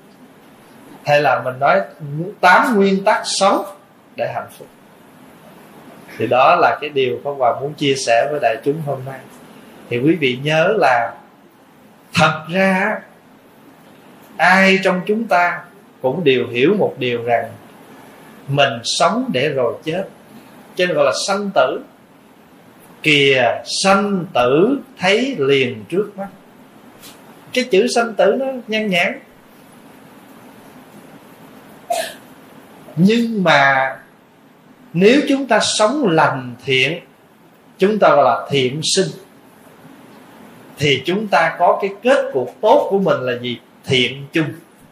Đó là một trong năm phút mà đối với người hoa ai cũng thích. Ngũ phúc lâm môn. Năm cái phúc đó đến tới cửa gia đình mình trong đó có một cái phúc gọi là thiện chung, tức là cuối đời mình được tốt. Thì giờ mình muốn cuối đời được tốt thì mình sao? Khi mình sống, mình phải sống cho nó lành tốt. Người sống vui thì chết vui, người sống khổ thì chết khổ. Tức là mình sống, mình hờn, mình giận, mình trách, mình móc, mình đủ thứ thì làm sao mình sống? Mình đi an lạc nhẹ nhàng được. Cho nên tâm mình an lạc nhẹ nhàng thì sống, chết cũng nhẹ nhàng. Bây giờ đơn giản vậy nè cái người mà cái tánh họ dễ ăn uống á, thì đi đâu họ cũng không có khổ hết á. Tại vì họ rất là dễ ăn. Mà cái người mà khó ăn thì chứ chưa nói là cái khác nữa nha. Thì sao? Đi tới đâu cái nội cái chuyện ăn cái nó khổ mình rồi. Rồi bây giờ cái người mà dễ ngủ, nằm đâu ngủ đó cái thì sao? Phải ru. Còn người mà lăn qua lộn lại, trằn trọc suốt đêm giấc chẳng an, thì khổ. Cho nên hãy mình tập mình dễ cái này thì cái quả của mình khỏe cái đó. Vậy thôi. Cho nên hãy ăn dễ thì đi đâu ăn cũng vừa cái gì cũng được. Sống, ngủ dễ thì ngủ đâu cũng được. Mua đồ dễ phải không? Người bán, mình xây lưng mình đi, tao không chửi. Còn mình mà mua khó khăn, kèo nèo ngắt, nhéo, chê bai, rồi hơn trả giá, xong rồi, không mua cân cân cho tôi nửa ký, rồi lắc bỏ. Thôi thôi, được rồi, tôi đủ. Trời ơi, cái này ta tức chết. À thì mình đi xong thì ta dũa mình chứ gì nữa. Cho nên thôi thì mình sống dễ, đơn giản. Cho có một vị hỏi nó hoài chứ, thầy thầy, bây giờ thầy có cách nào chỉ nửa con chết dễ không? Đâu lẽ mình nói, anh ơi, nếu mộng không thành thì sao? Nên người muốn chết dễ thì cứ sống dễ đời sống mình thật là dễ dàng. Đừng có khó khăn gì hết.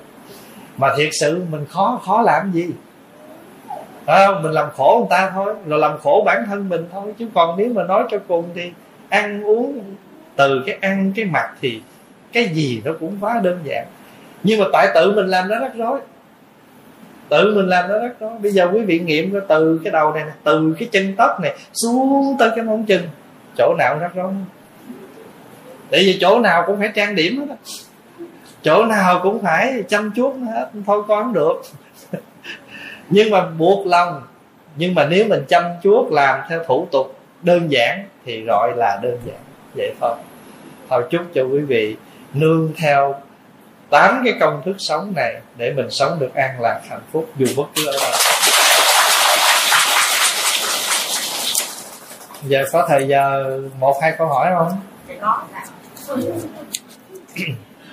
giờ mình trả lời trong này ít thôi, vài câu quý vị chịu có một chút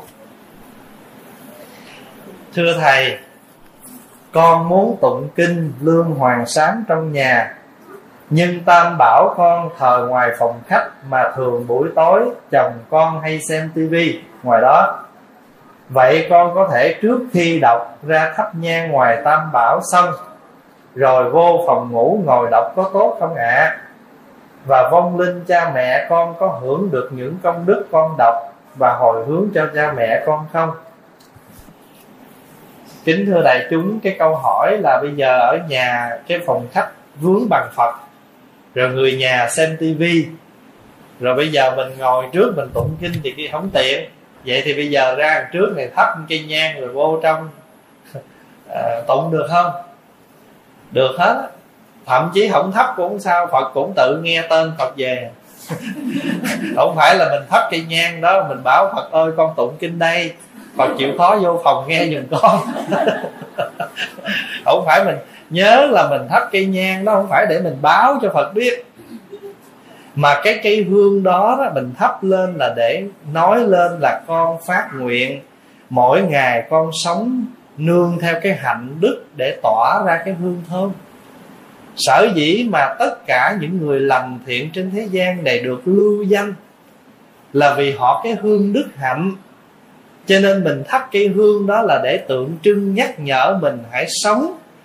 Làm sao để cho cái danh, cái tiếng, cái niệm, cái đời sống của mình nó thơm như hương. Tàn rồi nhưng mà nó phản phất. Người ta thường nói đó, hoa đàm dù rụng vẫn dư hương cái hoa đàm nó rụng đi rồi, nhưng mà cái hương nó vẫn thon thoảng cái mùi. Ý muốn nói là người có chết đi rồi, thì cái tiếng lành, tiếng tốt vẫn giữ lại đó. Thì cái hương này cũng vậy, bởi vì chữ hương là thơm rồi. Chữ hương là thơm.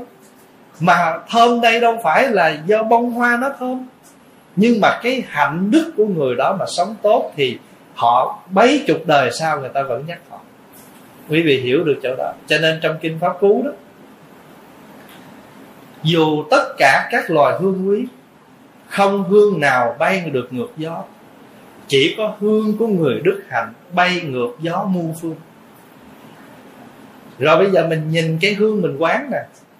Nếu tâm mình mà thanh thản nhẹ nhàng thì như làn khói bay lên. Mà nếu tâm mình mà nặng nề thì giống như cái tro mà nó rớt xuống vậy thì nhìn cây nhang đủ một bài pháp tu chưa? Nếu tâm thảnh thơi thì bay lên, mà tâm nặng nề thì rớt xuống. Thắp cây hương nhắc mình, chứ không phải nói phật ơi, mình, ta pháp hòa biết mình hay có cái quan niệm vậy. Phải thắp cây nhang phật mới biết. Cho có nhiều người thắp xong rồi đang ngồi tụng với nhó lên, hết nhang, lên cắm cây nữa. Trời, nãy giờ không hay, phật mất hình khúc rồi. Mình nghĩ vậy đó. Cho nên không phải thấp thấp cũng được, không thấp cũng không sao.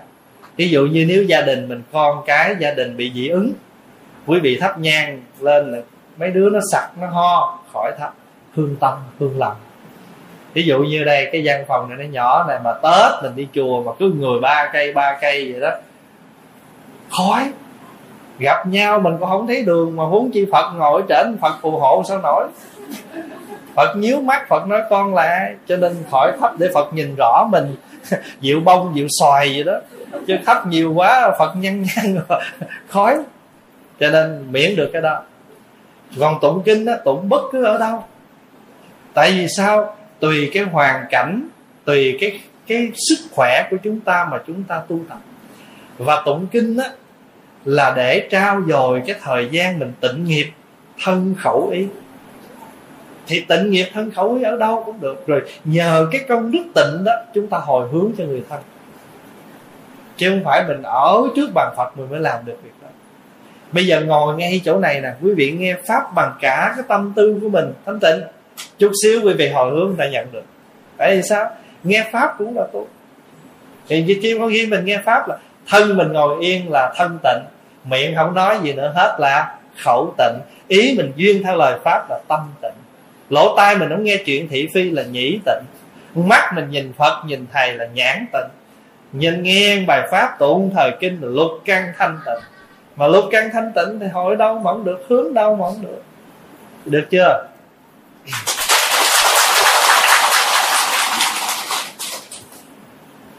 Chùa con ở miền quê xa xôi ở phía Bắc Việt Nam không có điều kiện thỉnh quý ngài giảng sư về thuyết pháp.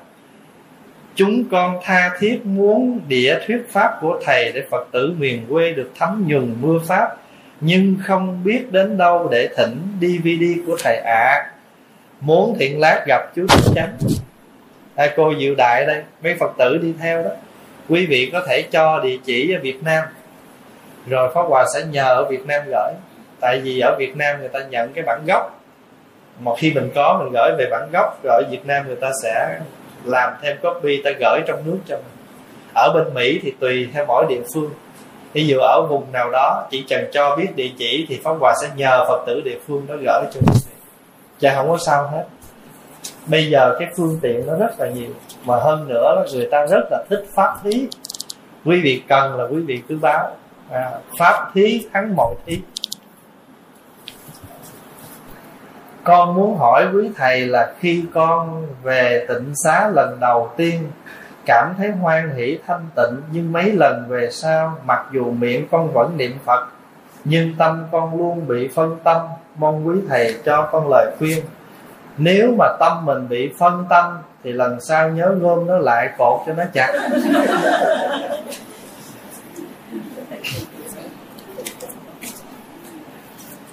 Thật sự ra cái này không phải mình chị đâu, mình phật tử đâu. Hôm qua thầy còn bị phân mà cái chuyện đó là chuyện rất bình thường.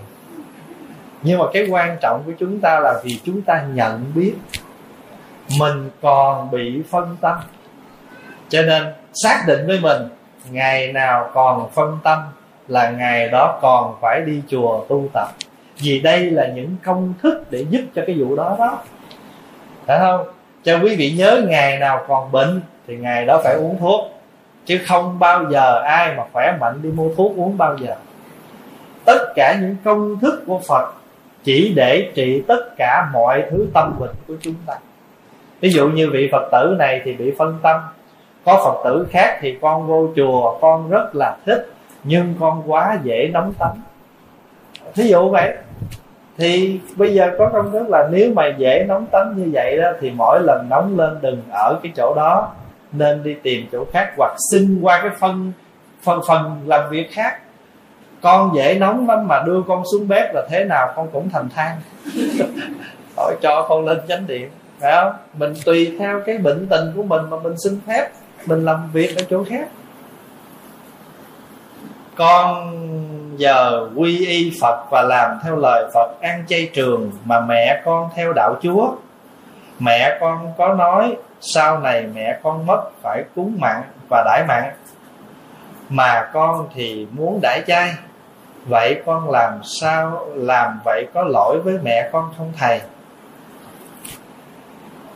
Khi mà mình à, gọi là báo đáp một chút gì cho người thân á thì cái quan trọng là ăn thua cái khéo léo của mình.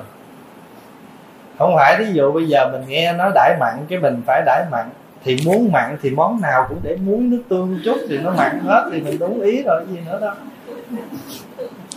Thật sự ra, Pháp Hòa nói đùa vậy, chứ cái này cũng do mình khéo thôi. Ví dụ như bây giờ á, mình làm trong đó bốn món. Một món mặn có thịt, ba món kia có rau đâu ai nói gì mình đâu cần tuyên bố this is đồ chay. Đây là đồ mình nấu cơm cái quan trọng là cái khéo của mình ở cái chỗ đó. Mình độ người thân đó tại sao người thí dụ bây giờ có bà nói vậy nè tại sao mà người ta làm đồ chay mà ta làm giả món này món kia? Rồi mình cái phiền não mình nói ăn mặn nó ngay ăn chay nó dối. Ăn mặn mà còn ăn chay mà còn nghĩ tới tôm cá làm đủ hình tướng hết. Phải không thì bây giờ quý vị cứ nghĩ là bây giờ nếu mà người ta làm một con tôm giả ra người ta ăn, rồi giờ người ta ăn tôm giả mà người ta để người ta khỏi ăn tôm kia thì tôm giả này chết xứng đáng không? Thật ra đó là phương tiện thôi.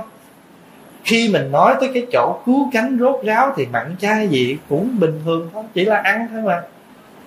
Cho nên đừng có nặng khổ gì chuyện là phải đãi chai nếu mà ăn chay một bữa đó mà thành chánh quả thì cũng nên.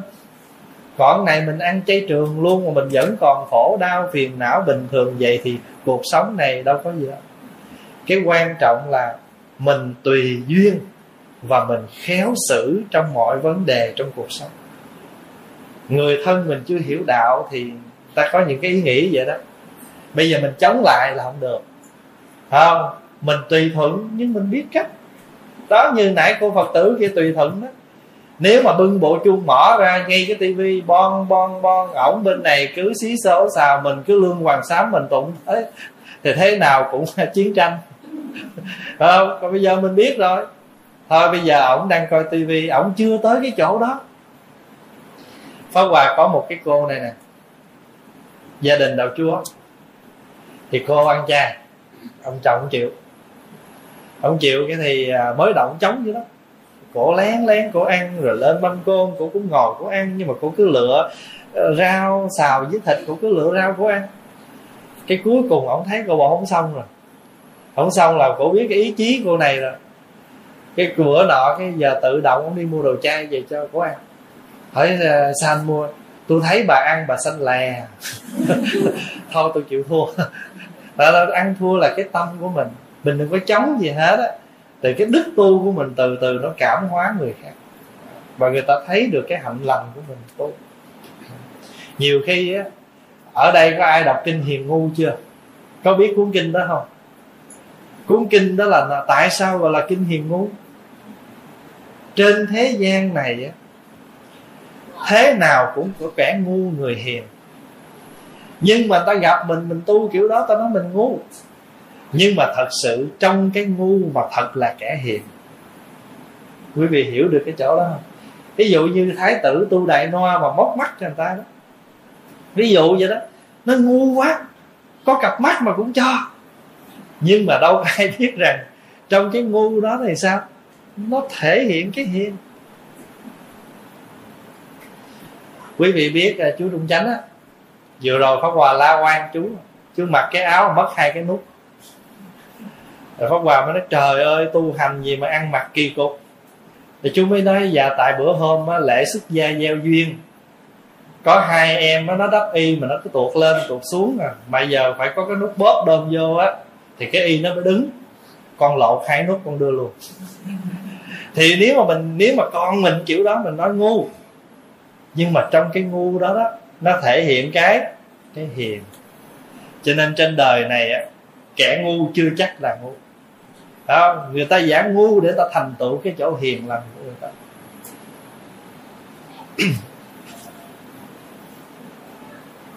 Mô phật con xin thầy hoan hỷ trả lời câu hỏi của con.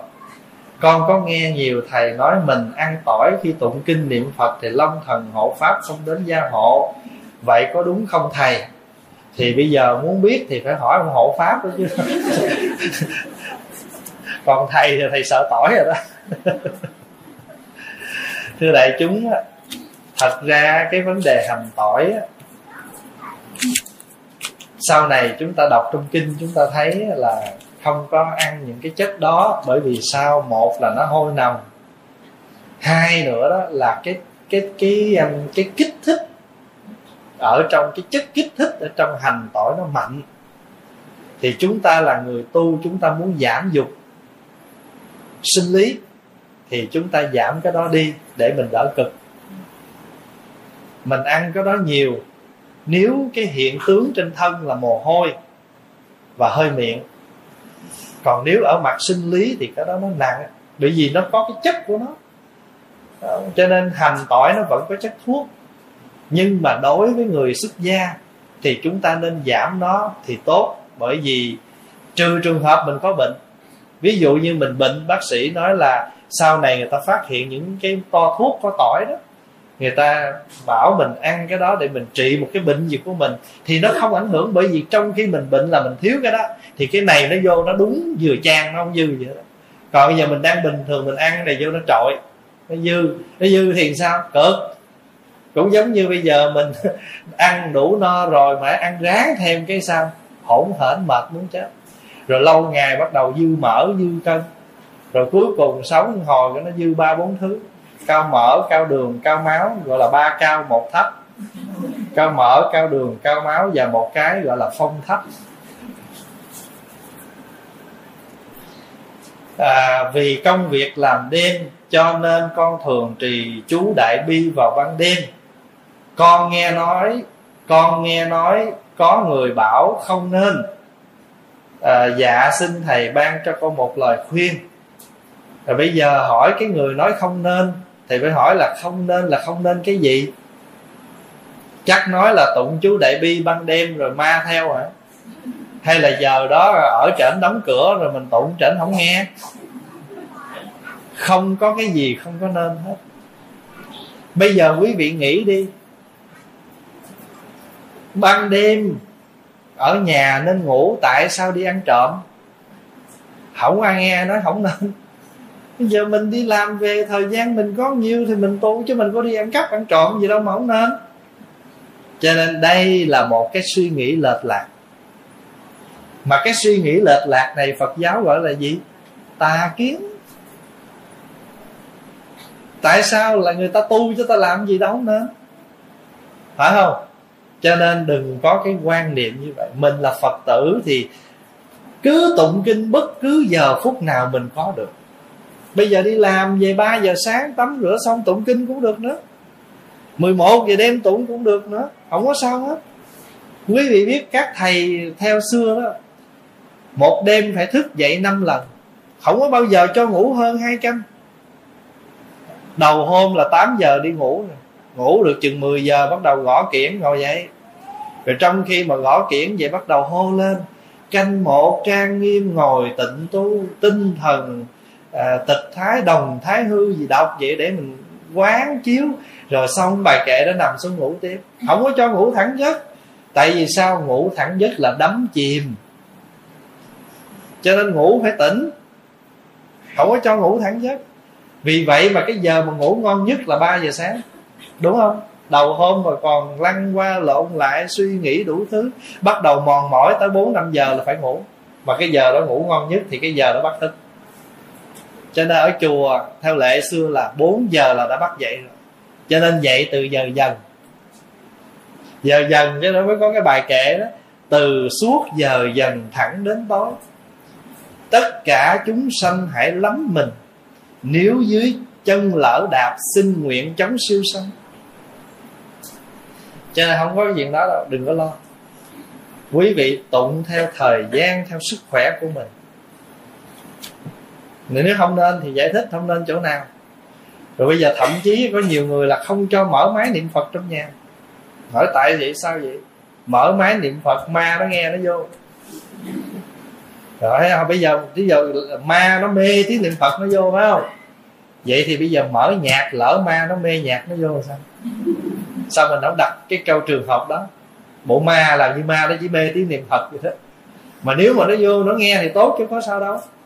Đừng có cái quan niệm như vậy. Cũng là một hình thức lệch lạc trong đạo phật. Mà mà mình hiểu cái kiểu này đó, cho nên mình mới làm đạo phật méo mó hết. Mình làm đạo phật méo mó hết. Và người ta người ta nhìn vô đạo phật, người ta thấy mình quá trời, quá đất.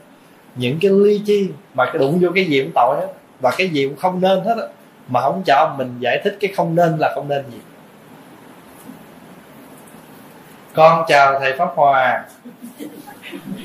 11 năm rồi thầy ạ. À. con nghe thầy giảng pháp qua youtube. Nay được nhìn thầy. Nhìn thấy thầy, lòng con hân hoan lắm thầy ạ. À. con kính chúc thầy thân tâm an lạc thưa thầy cho con hỏi tại sao lần đầu tiên con đi chùa nhìn mặt phật con chảy nước mắt? Mô phật. Mày là chảy nước mắt. Thưa đây như thế này nè. Khi mình tụng kinh mình nhìn phật hoặc là mình nghe tụng mà mình khóc đó, không phải là mình bị ông ứng bà hành gì đâu nha. Không phải là mình không bình thường đâu nha mà cái đó chỉ là một cái trạng thái cái túc duyên của mình. Trong quá khứ mình đã sống với cái tâm với cái lời kinh tiếng kệ này sâu rồi. Bây giờ một giây phút nào đó mình trôi dạt rồi hôm nay mình được quay về mình nhìn được phật mình nghe được cái đó mình cảm xúc mình khóc. Đó là bình thường. Hóa qua ví dụ như á, quý vị qua một cái xứ mà ở mà không có nghe được một tiếng Việt Nam nào hết tự như một ngày nọ đi chợ gặp nghe một người nói tiếng việt mừng không? Không chừng khóc nữa đó. Cái đó lúc mới á, giờ nghe tiếng chạy làng. Đi đâu mà nghe tiếng sao tôi quẹo đi. Tâm trạng tâm trạng.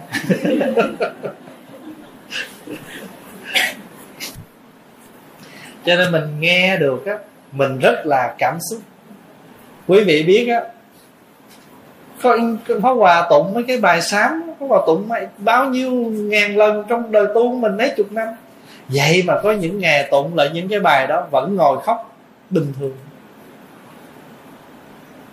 Cái bài mà Hòa Thượng Nhất Hạnh viết năm ngày 26 tuổi, Đệ tử chúng con từ vô thị, Gây bao nghiệp chướng bởi lầm mê, Đắm trong sanh tử đã bao lần. Quý vị nhớ bài đó không? Bài đó chính là do hòa thượng nhất hạnh viết. Năm ngày mới có 26 tuổi. Và không một phật tử chùa việt nam nào mà không tụng bài đó.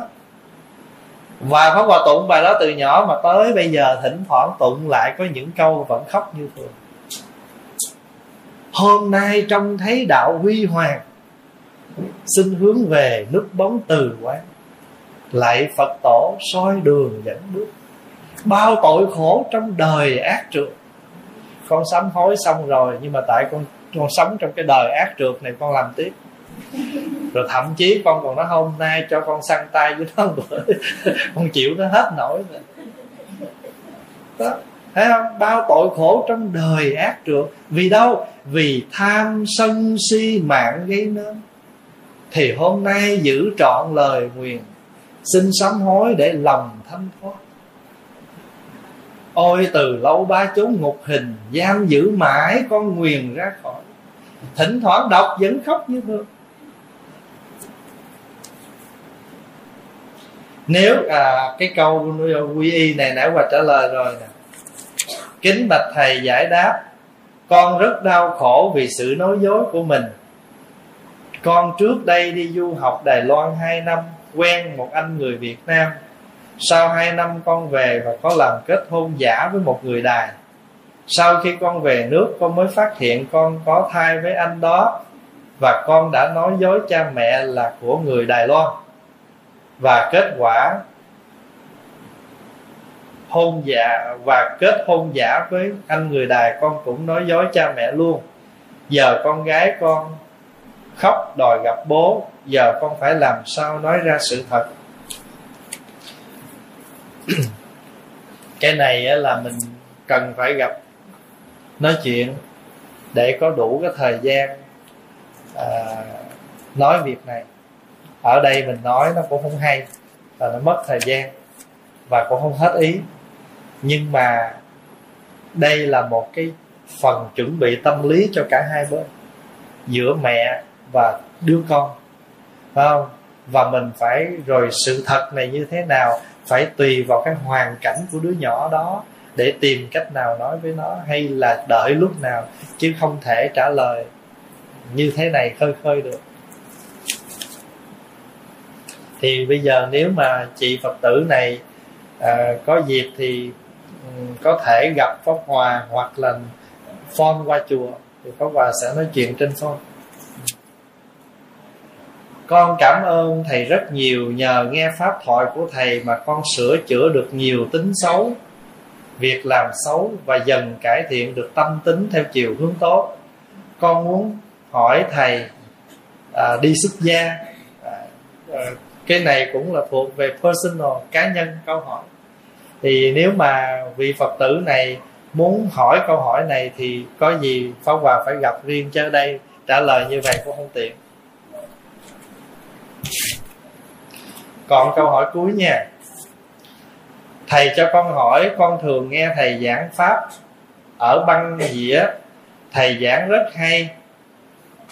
Và con phục thầy ở chỗ là câu văn thơ nào thầy cũng nhớ rõ. Từng câu và từng chữ chữ nho, chữ anh, chữ tàu. Thầy dịch ra rất là hay. Và con muốn biết là do thầy thường coi sách và kiến thức của thầy học tập mà ra hay là do tự thầy tu tập và đọc kinh nhiều mà trí tuệ của thầy rất là tốt. Nhớ dai. Và từng bà ai hỏi thầy đều đọc ra văn thơ được. À tức là muốn điều tra chứ gì? hình như ở trển, biết trước làm sao. Cho em tự khai nãy rồi đó. Thưa đại chúng, như thế này. Thật sự ra đó,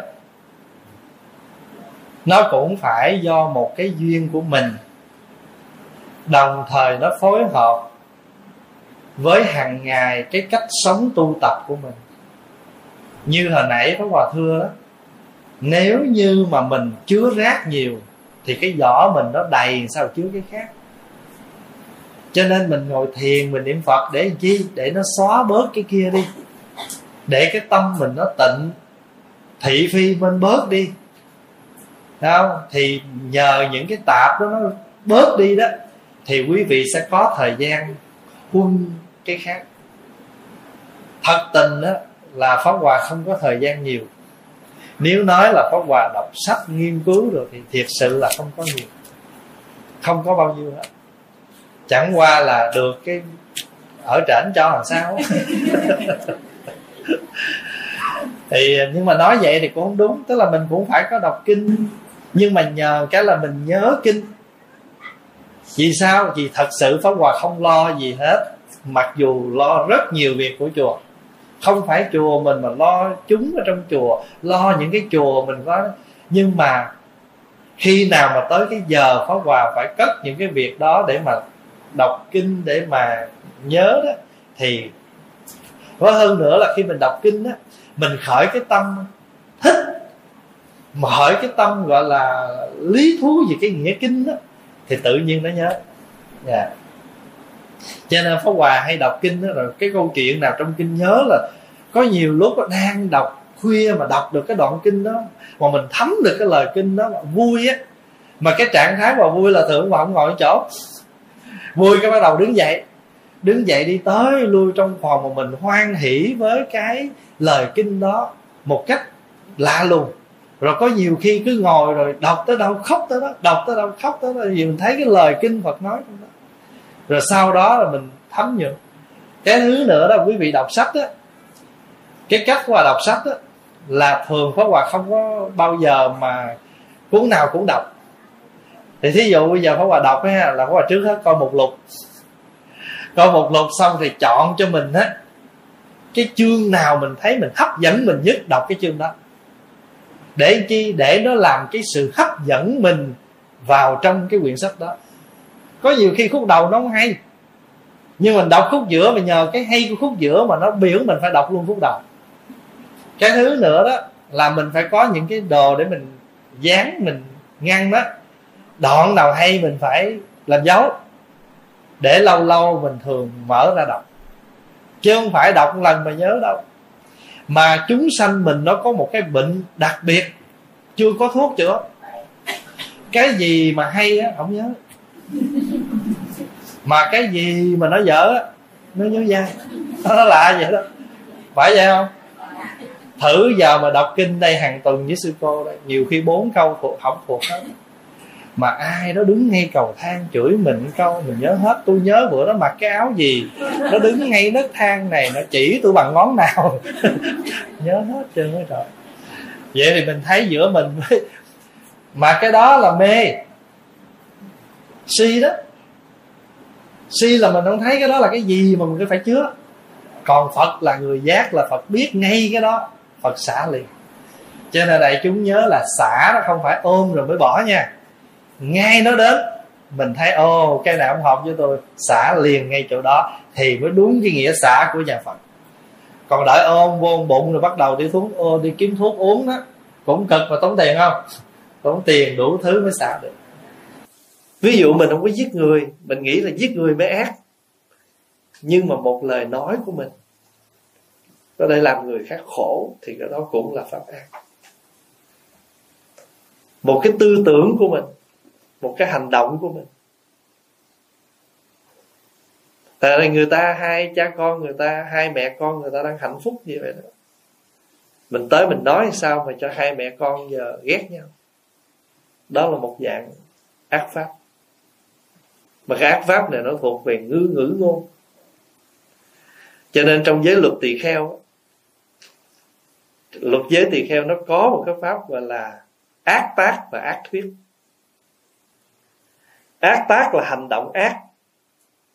Ác thuyết là lời nói ác. Cho nên nghe 250 giới, nhiều như vậy đó. Nhưng mà thật sự tất cả những cái đó nó liên hệ một phần lớn là về ác tác và ác thuyết. Tại vì trong cuộc sống của chúng ta hàng ngày, chúng ta không nói là chúng ta làm. Và đôi khi gì? Nói với làm một lượt luôn. Cho nên mình tu á, là mình phải ly dục, ly ác pháp, có tầm, có tứ. Ly dục là gì? Là tất cả các sự ham muốn bất cứ một thứ ham muốn nào nó cũng đều làm cho mình khổ hết. Dù ham muốn thành phật. Thật sự ra nếu ở cái mặt tích cực à, thì mình thay vì mình mình ham uh, đi chơi bây giờ mình ham tu nhưng mà thật sự nếu mà ở cái mặt nội tâm phân tích tu tập tâm hành thì cái gì có muốn là cái đó có khổ. Ví dụ bây giờ quý vị thấy tôi đi, tôi muốn dự khóa tu và tôi muốn được gặp thầy. Mà tới đó cái ông thầy ông bệnh, không tới thôi buồn hiu. Khổ không? Nó cũng khổ. Mặc dù cái khổ đó không gì, nhưng mà nó có thoáng một chút, nó làm cho cái tâm mình bị tác động. Nghe nói là cái cô đó đó cổ nấu ăn ngon lắm. Kỳ này tôi tới thì tôi thưởng thức cái món ngon cổ, ai ngờ đâu kỳ này cổ không có đi được trời ơi, bà nào nấu ăn muốn giả muốn chết. Thì cái, nhưng mà ở, nếu mà nói về cái phương diện nào muốn thì nó cũng có muốn muốn thượng hay muốn hạ. Gọi là dục dục hướng thượng, dục hướng hạ. Dục hướng thượng là như thích ăn chay, thích đi chùa, thích bố thí, thích tụng kinh, thí dụ vậy. Cái đó là dục hướng thượng. Còn dục hướng hạ là ham đi chơi, ham đánh bài, ham cờ bạc, vân vân. Còn nếu mà nói ở cái phương diện tu tập. Cái gì còn muốn, cái đó có khổ dù bất cứ thứ muốn nào. Nhưng mà trong cuộc sống tu tập thì trước hết là phải khởi cái tâm muốn. Muốn cái gì. Vì thủy chung chúng ta là người sống trong cõi dục. Thì chúng ta ở trong dục giới, trong ba giới, dục giới, sắc giới, vô sắc giới dục giới là cái cõi còn ham muốn. Có cõi những cái cõi khác đó, người ta không còn ham muốn nữa. Người ta chỉ nhìn thôi là người ta thỏa mãn. Sắc giới. Thỉnh thoảng mình cũng vậy đó. Tôi không có tiền mua nhà nhưng tôi thích đi coi nhà vậy coi đã mắt vậy. Đó là sắc giới đó. Windows Shop á. Windows Shop là sắc giới. Còn dục giới là thấy xong rồi mọn túi anh còn tiền không anh. Cho nên còn nếu như mà trường hợp mình vừa dục giới mình vừa sắc giới xong mình nói thôi không cần không mua vô sắc giới. Thà nữ cái cõi đó nó cũng có thể ở đây nó không có nhất thiết vào chỗ khác. Có nhiều khi con người mình đó, thích cái đó mà không có tiền mua nhưng mà vẫn thích đi coi. Pháp Hòa ví dụ á Hồi nhỏ Pháp Hòa đi học á Hòa thích mặc áo sơ mi lắm. Tiếng người người miền tây kêu là mặc áo sơ mi bỏ thùng. Áo sơ mi bỏ thùng. Mà nếu mà mình có thêm một cái áo len mà áo khỉ á cái áo mà áo khỉ mặc ngoài nó trời nhìn lịch lãm.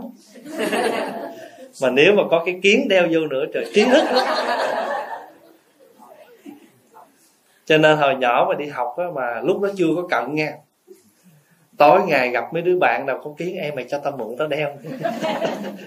Đeo để nhìn sao? Nhìn cái trí thức. Tới hồi mình được đeo kiến rồi cái khổ. Tại vì bây giờ cái kiến nó phiền mình quá. Khi đi tu rồi á đâu mặt mấy đó được nữa nhưng mà mấy cái cuốn magazine mà nó quảng cáo mấy đó vẫn khoái coi. Thì vẫn khoái coi là cái gì giới sắc giới. Anh có dục cũng không được có muốn cũng không được cho nên dục hết rồi. Giờ còn sắc giới mà. Thành thử ra thỉnh thoảng mình sống trong cảnh đó. Dục giới sắc giới vô sắc giới. Thật ra nếu khi nào mà anh nhìn cái đó mà anh có dục có sắc nhưng mà bây giờ mình thấy mình đủ rồi. Và nó không cần gì nữa hết. Có đi ngang thì cứ đi ngang. Mà nó không có cái tác dụng gì đối với mình nữa hết. Ví dụ như là mình tập sống đủ, thì mặc dù nó còn trong luân hồi, trong tam giới, dục giới, sắc giới, vô sắc giới, nhưng mà ở cái tầng cao, trong ba cõi cõi dục là cõi thấp không, rồi cao chút nữa là cõi sắc, và cao chút nữa là cõi vô sắc. Nó không có tác dụng gì đối với mình nữa. Ví dụ một cái người mà người ta tu mà người ta thấy ờ, ví dụ mình mới mình mới bắt đầu mình tu, cái tâm mình nó còn biết nhìn người đẹp, người xấu, này kia, nhưng mà mình sống với dục, với sắc. Nhưng mà đến một giai đoạn nào rồi mình thấy, nhưng mà nó không còn tác dụng gì đối với mình nữa mặc dù nó thỉnh thoảng nó rơi rớt, nhưng mà nó khá rồi. Cho nên cái chữ xuất gia đó, mình đi ra khỏi cái nhà mình đang sống ở trong nhà mình dễ lắm. Nhưng mà ra cái nhà phiền não mới khó. Chứ còn mình ra khỏi nhà mình nè đó, ba bữa nay là cũng ra khỏi nhà rồi. Thì cái nhà mình đang ở mà bước ra được á dễ lắm nhưng mà ra cái nhà phiền não, cả một vấn đề. Người ta nói thiếu chữ hay là ta gọi mình không đúng thôi. Hoặc là người ta có thương mình chút coi. Là mình đã phiền não rồi. Ví dụ mình xuất hiện chỗ đó mà người ta không có mấy gì, ta niềm nở với mình. Đó ông bụng nói, ủa bộ hình như mấy người đã biết tôi là ai sao? Mỗi lần tôi đi đâu, người ta cũng niềm nở mà sao tôi tới đây nó họ không có tiếp đãi gì hết thí dụ vậy. Cho nên cái người mà chứng sơ thiền á trong tứ tứ thiền đó, sơ thiền nhị thiền tam thiền tứ thiền mà quý vị thường nghe nói đó thì chứng sơ thiền là chứng gì? Một là ly dục hai là ly ác pháp ba trên phương diện tu tập có tầm có tứ. Ví dụ như là mình à, mình ngồi xuống mình ăn cơm thì mình gắp cái miếng đậu hũ lên. Thì khi mình ăn là mình nhìn vô cái tô mà.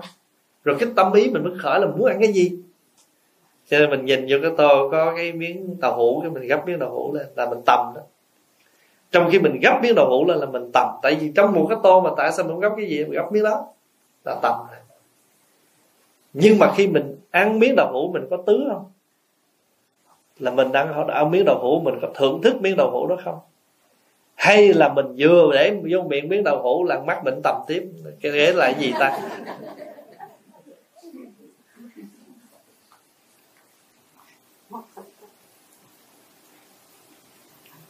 Tầm tứ là vậy đó.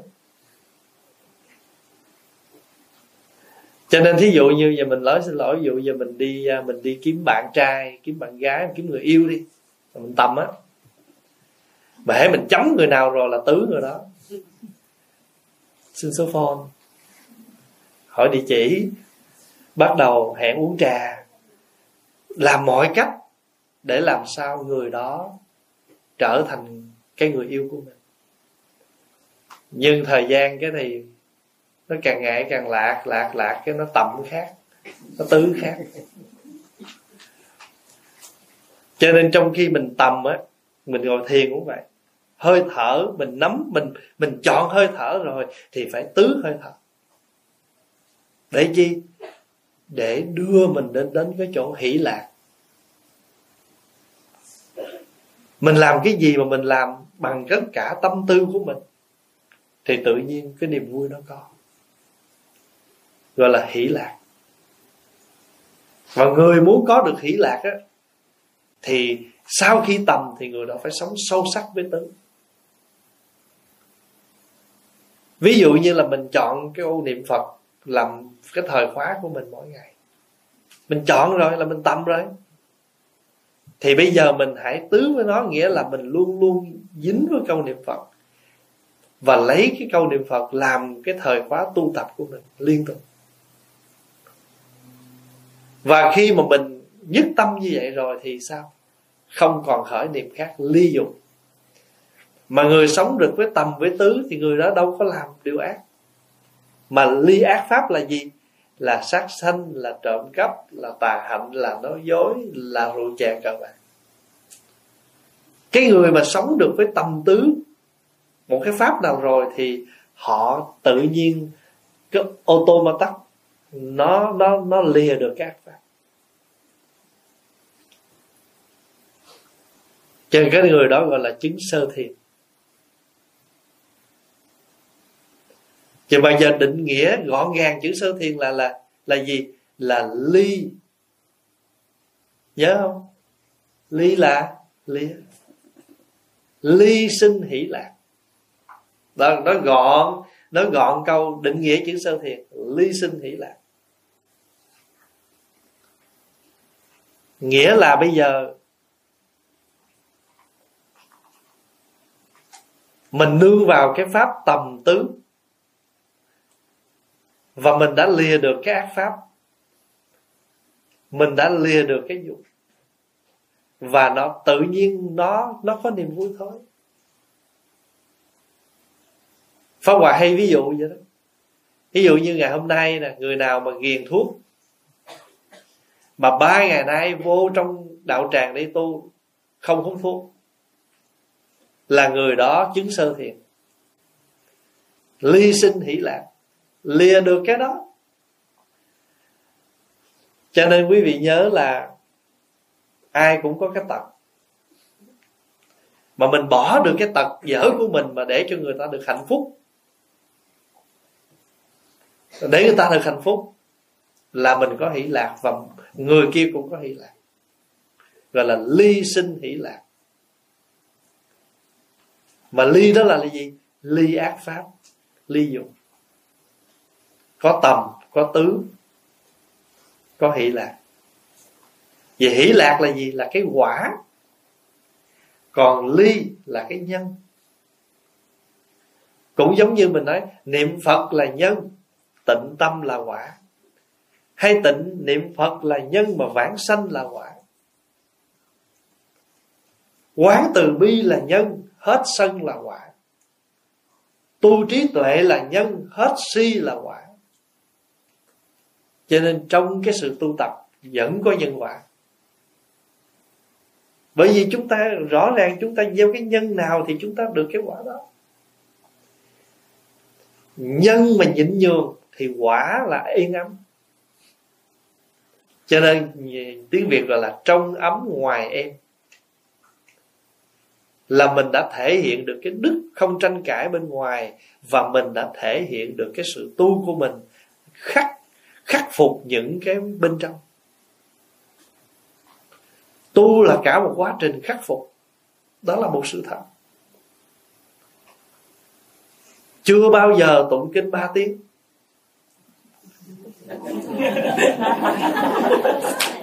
Mà ngày hôm qua ngồi tụng được hết cuốn địa tạng.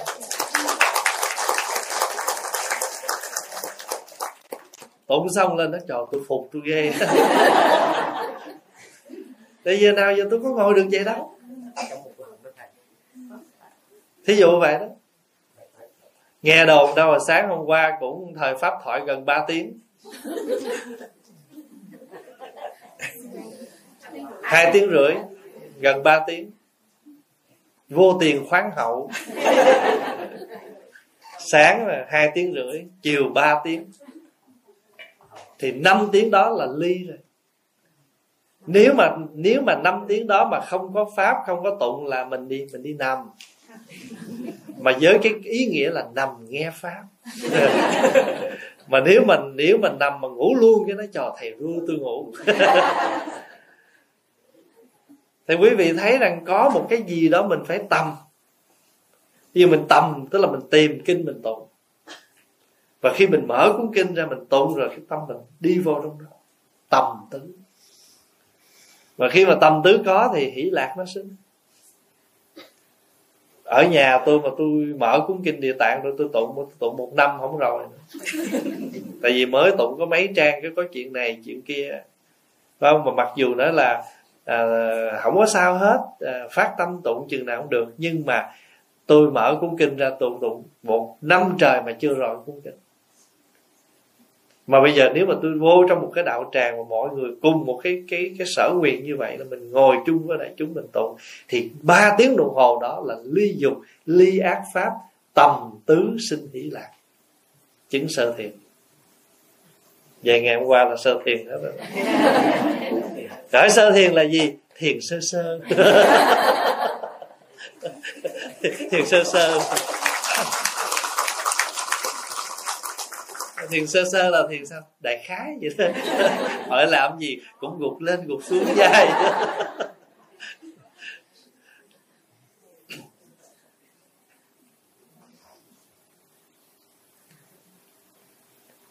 hôm qua mình học về bài kinh cây gai đó.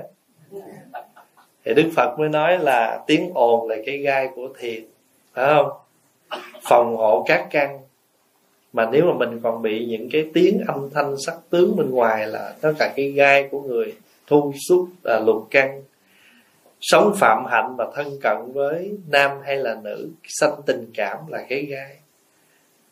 Bây giờ ở đây, chứng thiền thứ nhất, tiếng ồn là cái gai.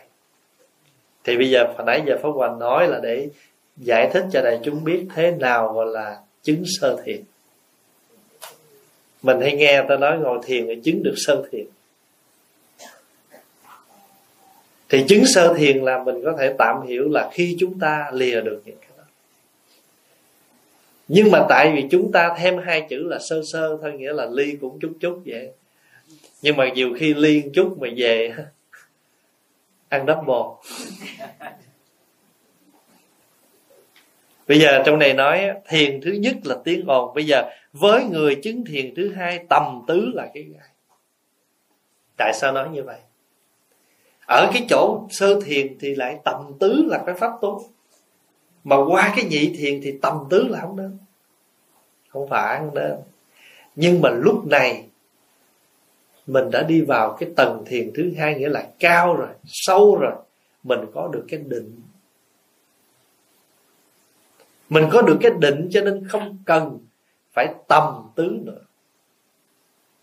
Ví dụ ngồi thiền bước ngồi xuống một cái thôi hơi thở nó đi ra liền và mình nắm lấy hơi thở đi vào cái định nhẹ nhàng mà không cần nói hít vô thở ra. Mới đầu mình mới mình phải, phải tập cái đó. Nhưng mà khi mình thuần rồi thì không cần tâm tứ nữa. Phải hòa ví dụ á quý vị đi chợ đó mà cái chợ nào mình mới vô á là mình phải tầm, phải không? Coi coi cái hàng nào nằm đầu nhưng nếu cái chợ đó mà mình đi 10 năm nay rồi á, thuộc hết mấy cái hàng nằm hàng nào không? Có cần tầm tứ gì nữa không? Không cần. Đi chợ chứng nhị thiền. Không cần tầm tứ nữa. Tại vì sao? Tại vì mình đã rõ đó rồi. Thì cái cái tu này cũng thế cũng giống như là mấy mấy vị nào mới tập chu mỏ đấy không? Trời, mới bắt đầu cầm cái dù lên, coi nhớ coi mấy tiếng chuông, rồi mấy tiếng mỏ tay chân nó cứng ngắc à. Nhưng mà khi mà mình ranh rỗi rồi đó, đưa cho mình cái chuông là cầm dùi chuông mỏ lên và tay chân mình cầm rất là là linh động mà tiếng chuông, tiếng mỏ nghe rất hay. Cái người mà mới tập là họ họ để ý lắm, họ biết họ chú tâm dữ lắm. Rồi chỗ nào mà khoanh cái vòng tròn nó làm cái bon có nhiều cuốn kinh đâu khoanh. Thì ông khoanh thì ông thầy trụ trì ông mới dặn. Ông thầy chú lễ ông nói anh lên thỉnh chuông anh thấy tôi xá là anh làm tiếng. À xả thỉnh bon xả bon cái bữa nọ thầy đang cầm cái giấy phục nguyện cái thầy rớt. Thầy rớt cái tờ giấy thầy cúi xuống. Thầy cúi xuống bên này ông là bon bon cúi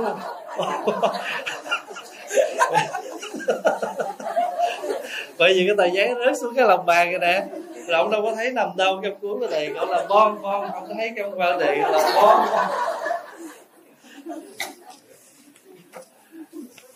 cũng giống như cái anh đó mà anh đi ờ, anh đi ăn tiệc vậy đó. Mà bà vợ nói ông có cái tập ăn uống không có coi chừng bây giờ đi tới đâu là tôi cột sợi dây. Phải không? À, tôi giật cái chân ông cái là sợi dây nó mất cái chân ông là mới được gấp. Bữa nọ đang ngồi ăn cái có con gà nó chạy vô cái nó dướng sợi dây. Nó dướng sợi dây quấn cái nó giật giật gì đẹp phải không? Trời chào ăn lia lịa cái người chứng thiền thứ hai là bây giờ tầm tứ là cái gà. Tại vì sao? Bây giờ cái người này sống ở trong định. Bất cứ lúc nào họ cũng định được. Tại vì họ nghe thì có một ví dụ vậy nè. Ví dụ như là người ta mới nói một câu gì đó. Và mình và mình mới tập với mình là mình lắng nghe, mình hiểu. Có nhiều khi ta nói một câu, mình không hiểu gì chứ không cười. Lát tầm tứ hồi cái cười hả hả lên. Dạ, Giờ hiểu ông nói gì rồi. Thì cái đó là tầm tư. Nhưng mà có những người người ta linh lợi hơn. Cái người đó vừa nói ra câu nói đó là ta biết nói gì và người ta vui theo cái câu nói đó liền.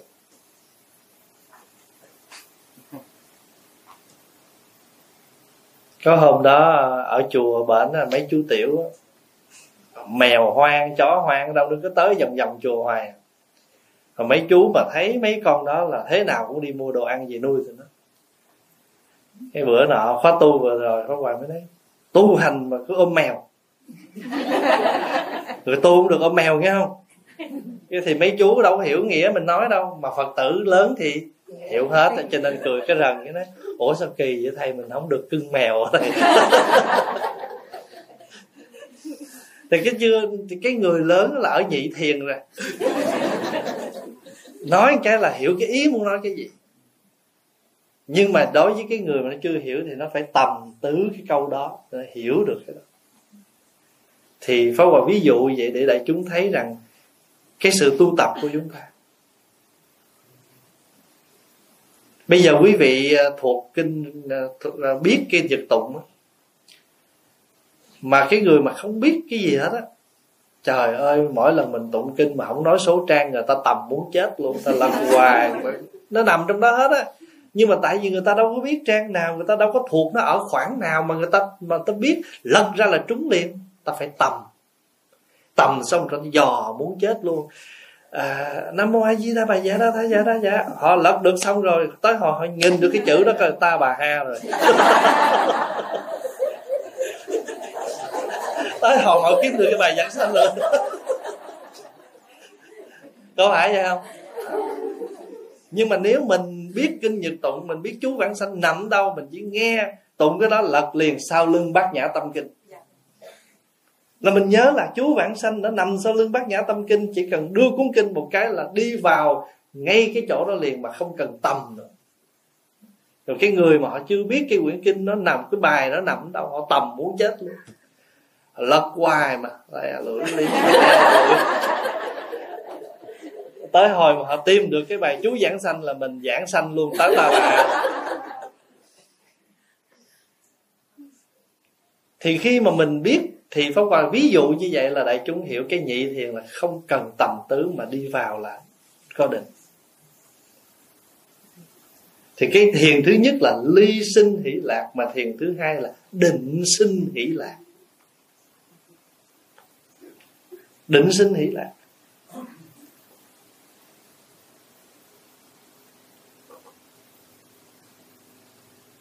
Quý vị chưa biết đắp y.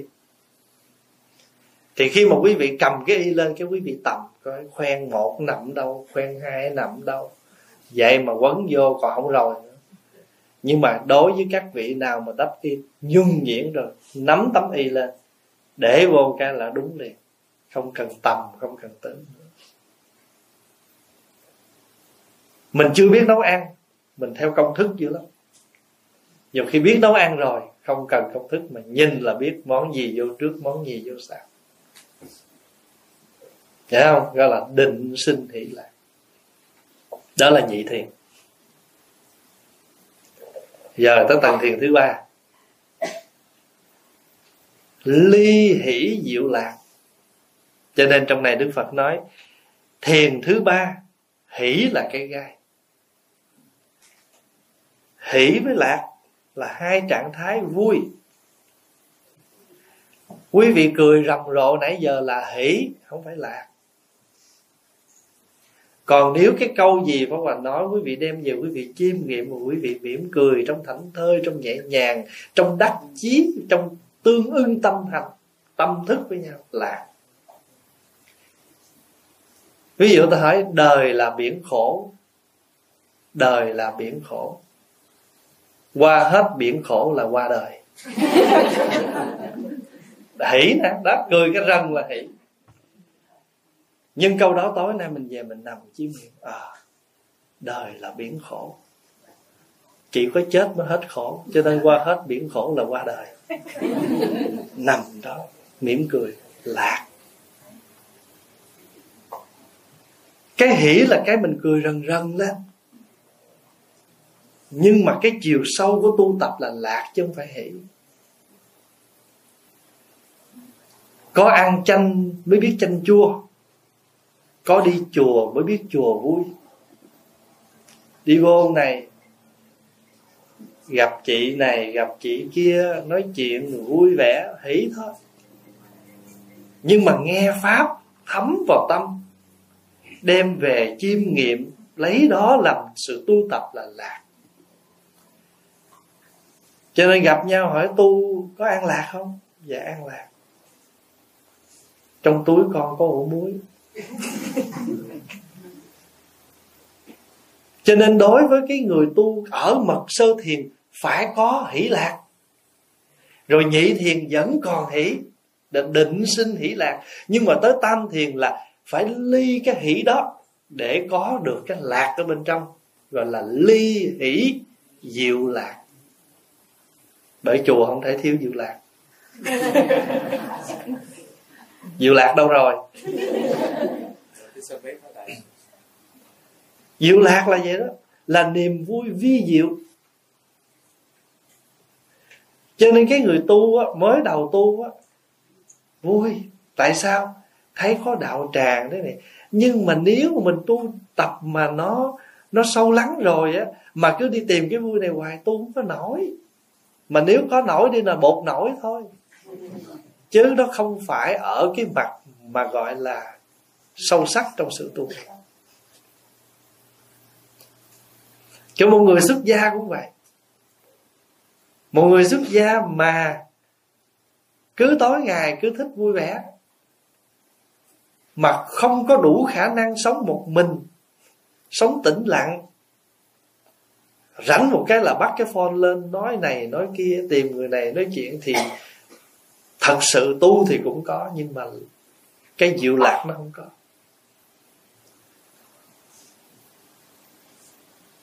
Cho nên trên đường đạo tôi một mình chấp nhận, vui một mình với gió mát trăng thanh thường độc hành, thường độc bộ, đạt giả đồng du niết bàn lộ. Người tu là phải đủ khả năng sống một mình mà không buồn tẻ.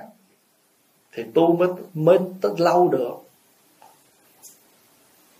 Còn nếu không thì sao? Đừng bỏ em một mình. Trời lạnh lắm, trời lạnh lắm.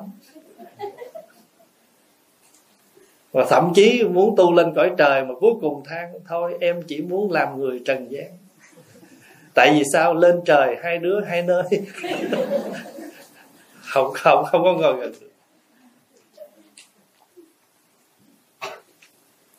Quý vị thấy, bước đầu là phải có hỷ lạc. Tới bước thứ hai, nó nó nó không còn phải tầm tứ, nó không còn mấy cái đó nữa. Nó chỉ cần định thôi là sinh hỷ lạc. Nhưng tở thứ ba là gì? Phải ly cái hỷ đó để có được cái diệu lạc. Cho đức phật nói ở cái thiền thứ ba, hỷ là cây gai. Bị anh phải có lạc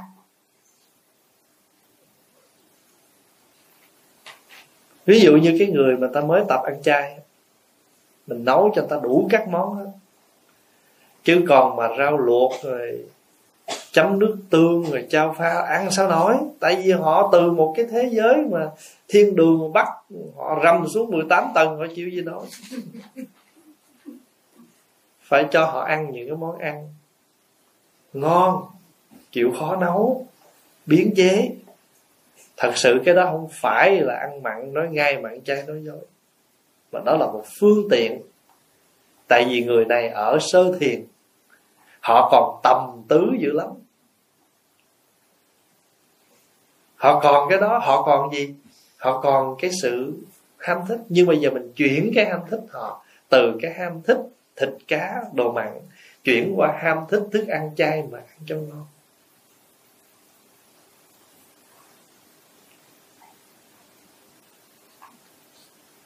Cho nên đối với mình tu là mình mới bước đầu là mình còn thế này, chứ mà khi mà tu càng lâu rồi thì không còn gì hết. Cho nên lúa mà nó càng chín thì nó càng càng càng gì? Thơm người tu càng chính, hương phải tỏa. Lúa càng chín thì càng thơm. Người tu càng lâu, tỏa hương thơm.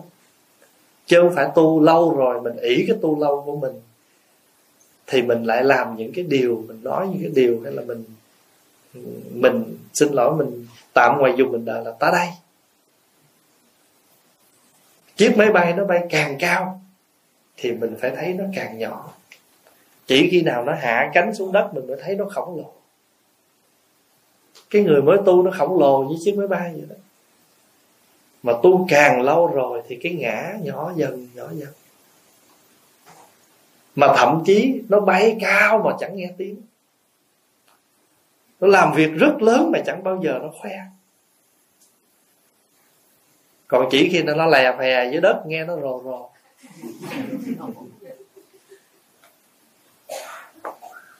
cho nên mình chứng thiền, mà chứng này là gì? Không lẽ có cái gì nó nổ bung ra sơ thiện bay thấp thấp vậy, nhị thiện bay cỡ này. Ở đây là trạng thái của tâm. Khi mình trạng thái của tâm đó, trạng thái của tâm là khi mình đủ khả năng. Nói như vậy không có nghĩa là chỗ nào vui mình tránh, không phải vậy. Bình thường các vị có cười, tôi vẫn bình thường. Tại vì tôi sống được với cái lạc của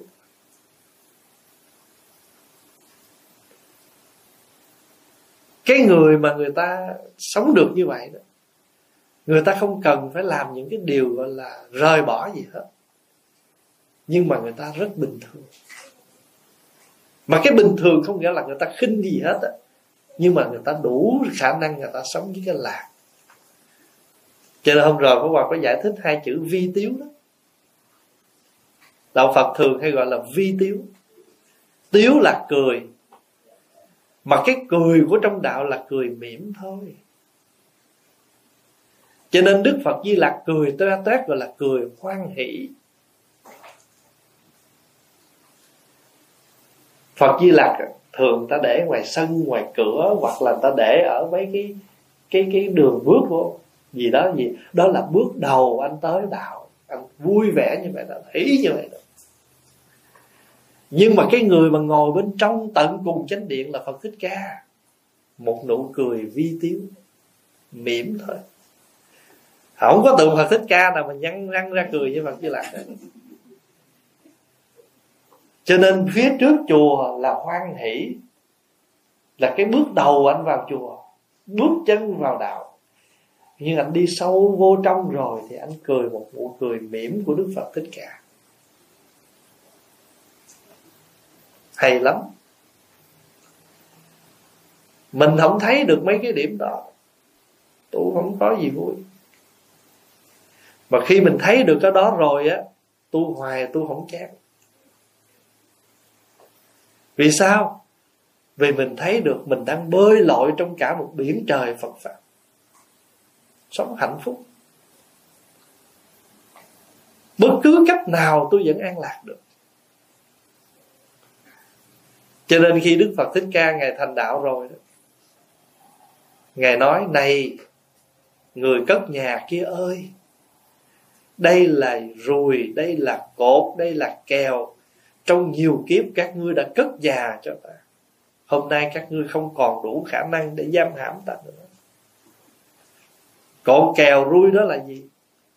Đó là sắc thọ tưởng hành thức vậy ngủ quẩn nó bao bọc, nó làm khổ mình. Bây giờ người tu vẫn nương sắc thọ tưởng hành thức, nhưng mà nó chẳng là gì đối với mình nữa đấy, chút xíu nữa mình sẽ nói tới cái chỗ gọi là diệt thọ tưởng định.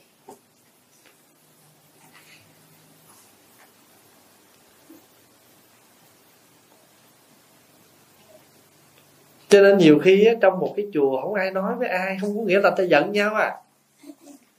Nhưng mà người ta đang sống với cái niềm vui tĩnh lặng. Chuyện gì cần nói mới nói. Chuyện gì cũng cần nói, đừng có làm tác động tâm tư của nhau. Mà nói như vậy thì không có nghĩa là không được nói chuyện với nhau, không phải. Khi nào cần cứ nói, và thậm chí thỉnh thoảng chị em cũng có lúc, huynh đệ cũng có lúc ngồi lại uống trà, uống nước nói chuyện với nhau chia sẻ sự tu học. Nhưng mà đủ khả năng trở về tĩnh lặng với chính mình. Và cái thứ ba gọi là gì? Chứng thiền thứ ba là hỷ là cái gai với người chứng thiền thứ tư hơi thở là cái gai tại sao lúc đầu chịu mình hơi thở mà lại tới thứ tư này là gì? À thiền. Hồi nãy mình nói này sơ thiền là gì? Ly sanh hỷ lạc. Nhị thiền là định sinh hỷ lạc. Tam thiền là ly hỷ diệu lạc. Bây giờ thiền thứ tư là gì? Xả niệm thanh tịnh. Nghĩa là mình buông xả tất cả mọi ý niệm nhớ nghĩ sống được với tĩnh lặng mãi, gọi là chứng tứ thiền xả là mình buông ra. Hồi mới đầu là mình cần. Ví dụ nha, đại chúng mà mới bắt đầu thì pháp hòa phải xài một tiếng chuông. Nhưng mà khi mình ở được cái chỗ tứ thiền rồi á, vừa dứt, nguyện đem công đức này à, đều trọn thành phật đạo sự im lặng đấy vẫn duy trì. Đó là tứ thiền rồi đó. Còn mới vừa xong cái, trời ơi, chị khỏe không chị tôi đau lưng quá. Bắt đầu người tiếng người tiếng, cái thành ra gì? Nó chưa có gì mà vậy vậy là mình chưa chứng tứ thiệt rồi cái gì, cái vị kia, người ông thầy chủ lễ, ông sợ quá ông cầm phone lên ông nói, xin đại chúng giữ im lặng, lát nữa mình còn lễ phật rồi vậy đó. Có sự nhắc nhở mà có sự nhắc nhở thì còn còn có khái niệm phải làm gì để giữ cái duy trì này. Còn bây giờ không ai nói ai nữa hết. Không cần phải nói gì nữa hết. Tự mỗi người sống trong cái tĩnh lặng đó thôi. Đó là tứ thiền. Cũng giống như hồi tối. Ngồi thiền xong, đại chúng im lặng về phòng ngủ. Không ai làm ồn ai nói gì hết trơn. Thí dụ vậy đó trường hợp đó là xả niệm thanh tịnh. Xả là buông ra. Mà mình còn bất cứ một cái khái niệm nào, tức là còn có đi tìm, đi tới. Và thậm chí còn phải này, còn phải kia, còn không cần. Cũng giống như ta, có nhiều người ta ta tu tập sâu sắc ấy ta ngồi xuống là ta nhập định ta nhập định là gì? Không phải là ngủ à. Nhập định không phải ngủ. Nhập định là người ta ngồi xuống tĩnh lặng mà người ta không bị dao động bởi tiếng, bởi ảnh cảnh bên ngoài. Tâm người ta lặng lẽ suốt biết. Cái đó gọi là nhập định. Và thậm chí người ta vô định sâu rồi đó. Những cái tiếng ồn bên ngoài họ còn không nghe nữa giống như quý vị đọc chuyện ngày hư vân á, ngày kể là có một ngày đó, ngày luộc mấy củ khoai. Rồi trong khi chờ khoai chín thì ngày ngồi thiền. Vậy mà tới hồi ngày xả thiền là nồi khoai nó móc lên rồi. Thì khi mà móc lên, ngày tưởng đâu là ngày chỉ ngồi có một buổi à. Chừng nửa tiếng đồng hồ để chờ khoai chín, ai ngờ đâu ngài đã ngồi suốt một thời gian dài. Có thể mấy ngày trở lên, khoai nó bốc lên rồi thời cái người mà nhập định đó, là người ta người ta thấy người ta ở trong cái định đó nó nó không phải là người ta sống bằng cái thời gian bên ngoài nữa. thôi bây giờ pháp hòa nói ví dụ vậy nè. Hôm nào đại chúng nghe pháp á mà một vị thầy nào nói pháp vui mà mình nghe mình thích thú quên cả giờ. Ngồi một tiếng đồng hồ mà sao thấy mau quá? Có phải không? Còn cái là lúc đó không có dở đồng hồ nữa. Còn nếu mà ông bữa đó ông giảng mà nghe dở quá cái dịch đồng hồ hoài, cái này là còn niệm. Còn khi nào mà ông thầy nào ông giảng mình quên giờ giấc, lúc đó không nhớ tới cái chuyện gọi là coi giờ luôn. Không nhớ tới cái chuyện mình đói bụng luôn. Gọi là xả niệm thanh xả niệm thanh tịnh còn khi mình cái gì mình không thích, rồi là cứ coi giờ. Để ý coi cái người nào mình thích, cái người ta sắp sửa đi gì ngồi chơi đi, còn sớm mà. Còn người nào mà nó ưa dạ dạ thôi, cũng tối rồi, về nghỉ. Mình nói ví dụ vậy đó. Tới khi mà mình thích một cái gì rồi á, mình mình trụ nó trong đó rồi đó tự nhiên tất cả những cái khác mình không nhớ nghĩ gì nữa. Không còn có đồng hồ. Trong kinh pháp hoa nói, có những vị mà người ta ngồi nghe pháp cái gì đó, trải qua bao nhiêu năm mà tưởng chừng như một bữa ăn đó. Nhớ không? Thì cái hình ảnh đó là để nói lên cái người mà đã nhập định rồi thì không còn nhớ nghĩ những cái khác. Cũng giống như là có nhiều người mà ta ghiền cái gì rồi là ta quên hết giờ giấc luôn. Bây giờ mấy đứa đích coi, đưa nó cái iphone với cái game rồi thôi, nó nhập định luôn luôn, tứ thiền luôn. Nó vô tứ thiền luôn. Nó không còn nhớ nghĩ gì, không biết cái gì người xung quanh nữa, thậm chí không còn đói nữa. Kêu nó ăn nó không đói nữa nhưng mà nói vậy nghĩa là nó chứng tứ thiền nó sống trong quên lãng. Có một cái gì đó hấp dẫn nó quên trong quên lãng. Thành thử ra cái đó là cũng quên tất cả nhưng mà quên trong quên lãng. Lấy một cái khác để quên cái này. Mà cái đó gọi là gì? Sống sai chết mộng. Ví dụ như có nhiều người ta bỏ thuốc. Bỏ cái hút thuốc nhưng mà ta hít cái ống mà cái ống gì đó cái ống thuốc mà bằng uh, electric bây giờ. Thì cũng cái đó đâu tốt đâu. Phải không? Thì chẳng qua là trong cuộc đời này à, nó nó thay đổi cái đối tượng tham đắm vậy thôi. Hay mình nói ví dụ khách khác là ghiền thuốc và bỏ thuốc cái nhai xương gâm tới hồi hết ghiền thuốc cái ghiền gâm cuộc đời nó cũng y vậy là nữa mình không có đủ khả năng định tĩnh là mình sẽ bị cái này nó lôi với một cái hình thức khác vậy thôi. Cho người tu á, dù mình tu mà cũng phải có tỉnh giác ở sự tu hành của mình.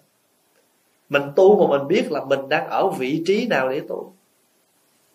Ví dụ mình là một người cư sĩ còn gia đình, thì mình phải biết cái vị trí tu tập của mình là một cư sĩ mình phải có bổn phận với gia đình ngoài chuyện tu tập.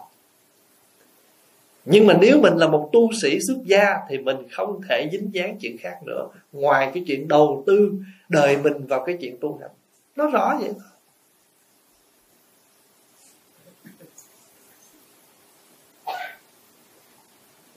Thôi cho nên cái chí chứng thiền thứ tư, cái ở một cái bước đầu là chúng ta mượn hơi thở.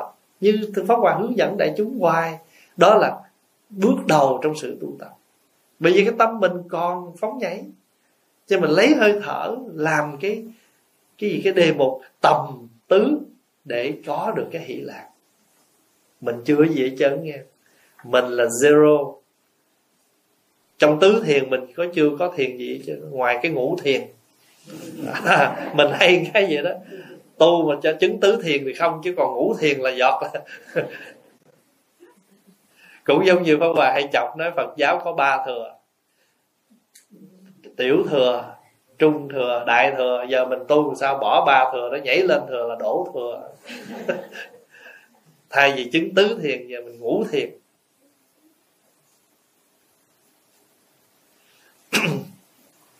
Với người đã đạt được diệt thọ tưởng định, thọ tưởng và thọ là cái gai cái người mà chứng được cái thiền gọi là diệt được cái tưởng cái thọ, tưởng là gì? Là cái tư, cái cái tưởng tượng của mình. Thọ là gì? Cảm thọ. Ví dụ ha, mình chưa gặp cái người đó, lâu nay mình chỉ quen trên phone thôi. Facebook hẹn nhau rồi. Trên đường lái xe bắt đầu mình tưởng một lát mình bước xuống xe, mình gặp cái người đó ha. Cái mình sẽ chạy tới, mình ôm, mình nắm tay cái người đó. Tưởng tượng và thọ. Và cái người đó sẽ niềm nở với mình, sẽ dẫn mình à, vô một góc ngồi nói chuyện, tâm tình nói chuyện vậy. Tới hồi gặp cái chất vớt hết trơn. Thì hồi nãy là mình sống bằng cái gì? Cái tưởng và cái thọ nhưng mà cái người mà ở diệt được cái tưởng cái thọ đó, thì người đó mới có được cái định tĩnh trong cuộc sống.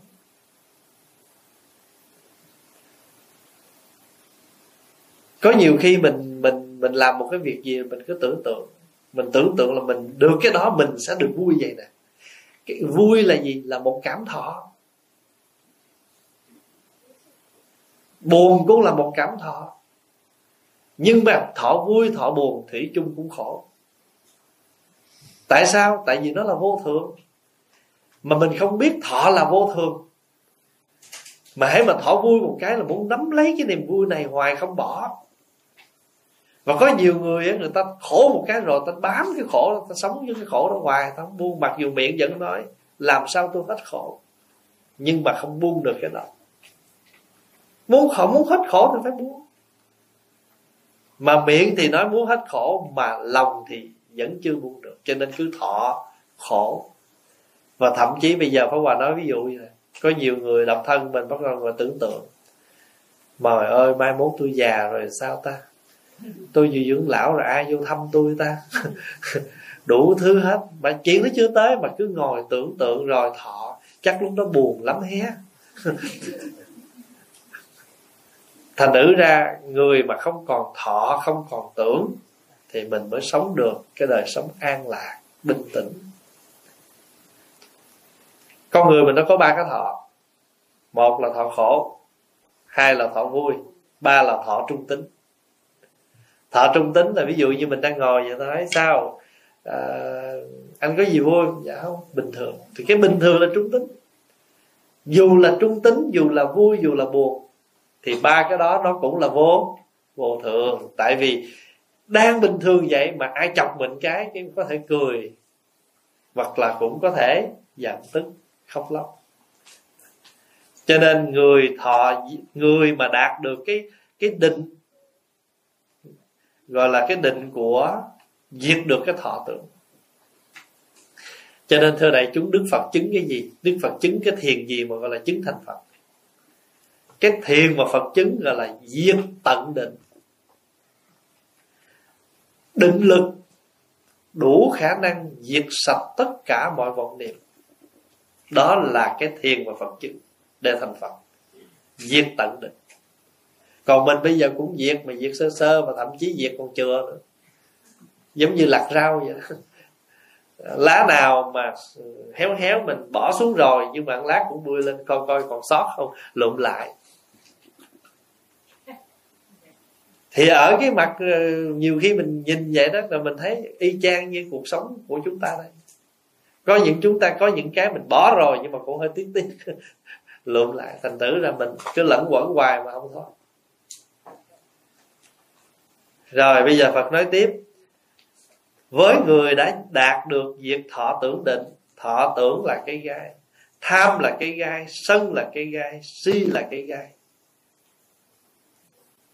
Pháp Hòa hay ờ, ờ, gần đây thỉnh thoảng Hòa có ờ, giải thích cái chỗ gọi là là là tham và sân và si.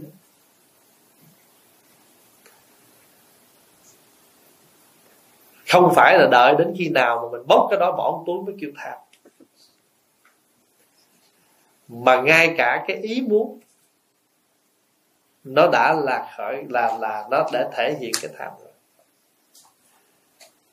cho nên nhiều khi mình chưa có nói gì hết mà mình vô nụ cười. Ví dụ mình vô coi nhà mới đi coi mua nhà đó.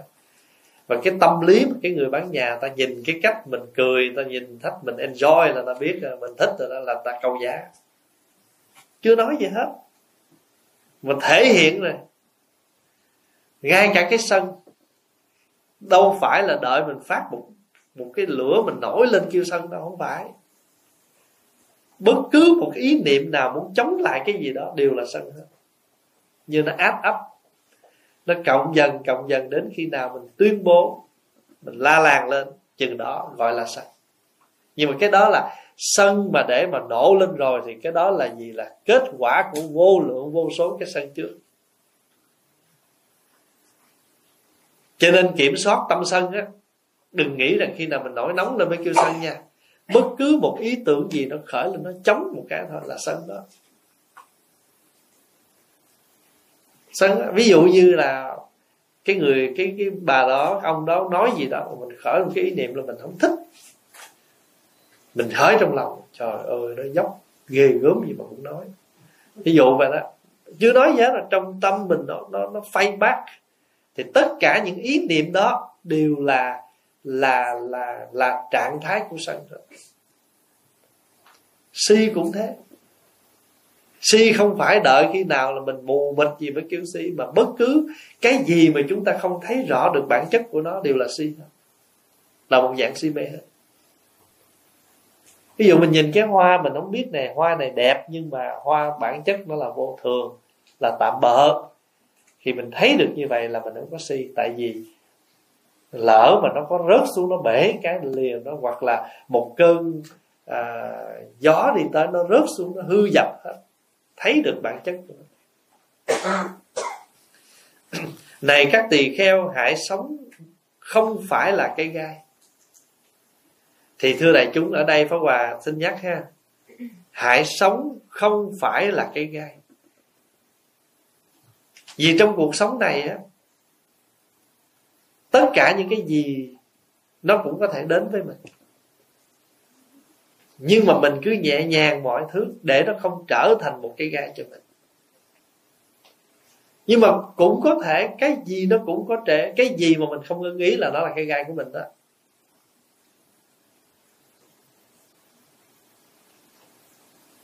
Ví dụ là mình đang ngồi thiền mà người ai mà cứ đứng lên, đứng xuống, đi mở cửa, mở ra hoài, mình rất là khó chịu. Thì cái tiếng bây giờ nó trở thành cây gai của sự ngồi thiền. Mình không ưa cái người đó mà họ cứ lải nhải mình lỗ tai mình hoài. Thì cái người đó là cây gai của mình. Thì ở đây không phải là mình biểu họ đi đâu hết á, mà hãy sống với không cây gai. Nghĩa là mình vẫn có thể gặp gỡ những người đó. Giờ đi đâu?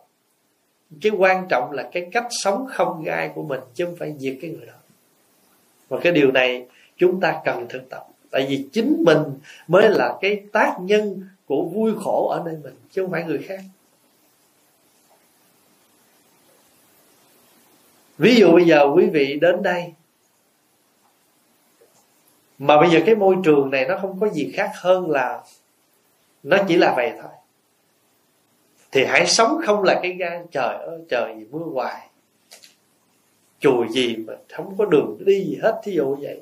Tất cả cái môi trường sống, nhiều khi mình đã rơi rớt vào cái hoàn cảnh như vậy. Thì bây giờ mình sao mình dẹp họ? Ví dụ lỡ mình gặp một cái người đối tượng của mình là chồng, là vợ, là cha, là mẹ, là ai đó trong trong gia đình mình, không lẽ mình dẹp họ sao? Cái quan trọng là sống không kệ gại giống như ngày hôm qua hòa nói vậy đó. Mình sống với cái không có cái ác pháp chứ không phải là mình giết cái người ác mình làm sao mình thanh lọc cái môi trường đó chứ không phải là cái người bị ô nhiễm. Này các tỳ kheo, hãy sống không phải là cây gai. Này các tỳ kheo, hãy sống rời khỏi cây gai. Này các tỳ kheo, hãy sống không phải là cây gai. Nhiều khi mình lấy cái gai của người ta, mình làm cái gai của mình đó mình không hay á. Thí dụ á phong Hòa hay ví dụ đó.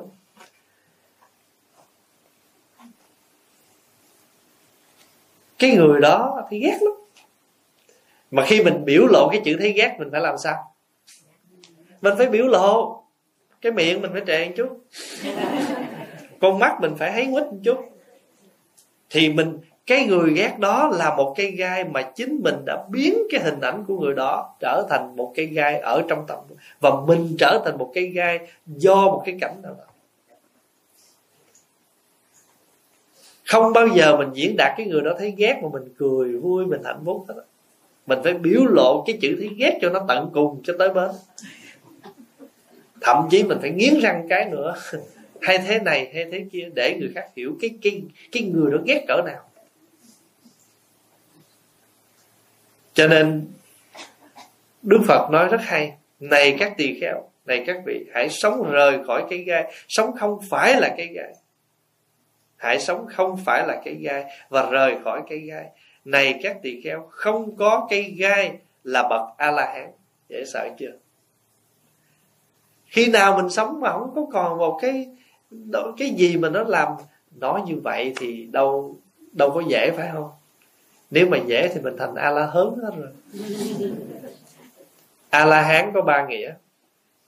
Một là ứng cúng. Hai là gì? Sát tặc sát tặc là gì? Đủ người đủ khả năng diệt giặc phiền não. Chữ tặc là giặc.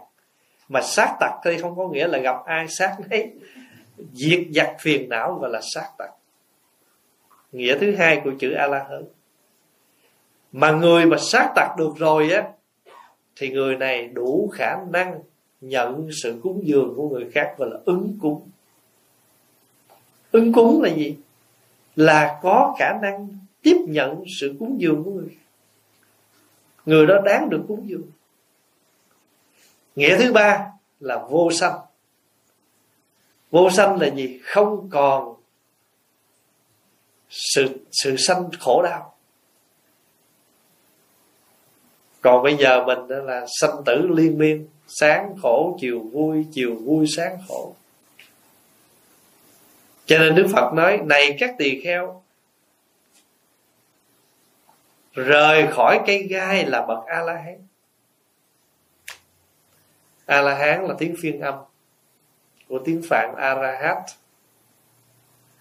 và chúng ta dịch nghĩa a la hán là gì? Là sát tặc là ứng cúng, là vô sạch mà nếu trên đời này cái gì cũng dễ làm thì ai cũng là a la hán nhưng mà khó nhưng không có nghĩa là không làm được. Pháp Hòa ví dụ như bây giờ á Trong tứ thiền mình chưa đạt được ít nhất mình cũng được tới sơ thiền nhị thiền hay là tam thiền. Chứ đâu phải là mình không được gì hết đâu. Bây giờ mình nghiệm lại là mấy ngày nay là mình cũng được sơ thiền rồi đó. Gọi là thiền sơ sơ. Tới tối rồi à, sáng này cũng ngủ dậy, rồi cũng xuống đây nè, rồi ngồi. Tỉnh được mấy phút đầu rồi lát là bắt đầu thiền sơ sơ vô pháp thoại là thầy mới vừa bắt đầu là mình cũng bắt đầu hơi sơ sơ thiền rồi đó. Thì mới ăn no bắt vô ngồi liền. Lát trường thiền dữ nữa. Cho nên cái bài kinh này gọi là tên là kinh cây gai. Và gai là gì? Là cái gì đó nó nó không có to gai nó không phải là đinh, nó là nó là một cái gì nó rất nhỏ nhỏ. Mà nó có đủ khả năng rách áo nha.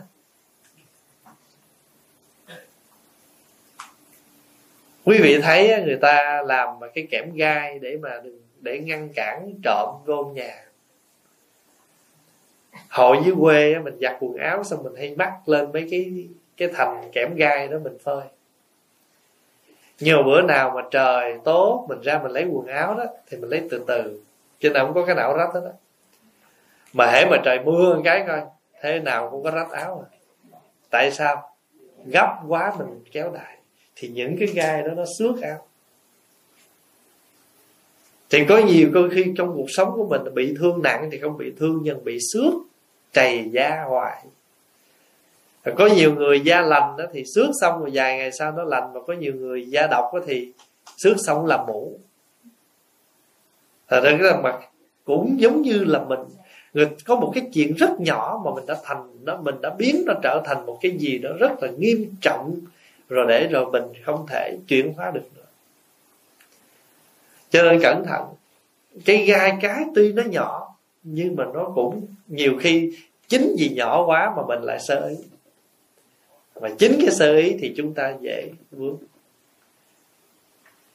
Giống như mình đi nói, đi hái hoa hồng, thì ai cũng biết hồng có gai cho nên cẩn thận. Nhưng mà thí dụ như giờ mình đi tước à, đi tước cái cây gì mình ăn mà nó có cái gai trong cái à gì? Kỹ tử. Cây cẩu kỹ á nó cũng có gai nhọn nhọn nhưng mà nó không có, nó không có mạnh như là cái gai hồng. Nhưng mà tước cũng phải cẩn thận. Tại vì có cái gai non thì nó đỡ, chứ có gai già thì nó cứng hơn nó xước mình trời tài. Hay thậm chí mình đi vào trong một cái bãi sa mạc rất nhiều xương rồng. Thì cái gai xương rồng nó nhỏ nhỏ nhỏ vậy đó. Nhưng mà nó cũng có thể làm cho mình vướng áo, xước chỉ, vân vân. Thì trong cuộc sống của chúng ta trên cái con đường tu tập của chúng ta chúng ta cẩn thận. Tại vì có nhiều khi có những cái gai nó nhỏ nhỏ mà chúng ta lễ nó không ra. Và thậm chí để cái gai đó hoài trong lòng cho tới giờ phút cuối cùng chúng ta chết. Họ chết vì sao? Vì trúng gai. Thay vì ta trúng độc. Xước gai mà chết thì nó uổng. quá giống như có ông đó ông, ông nói chờ hỏi vợ chứ thôi. Chết à hỏi sao chết gì chuột cắn.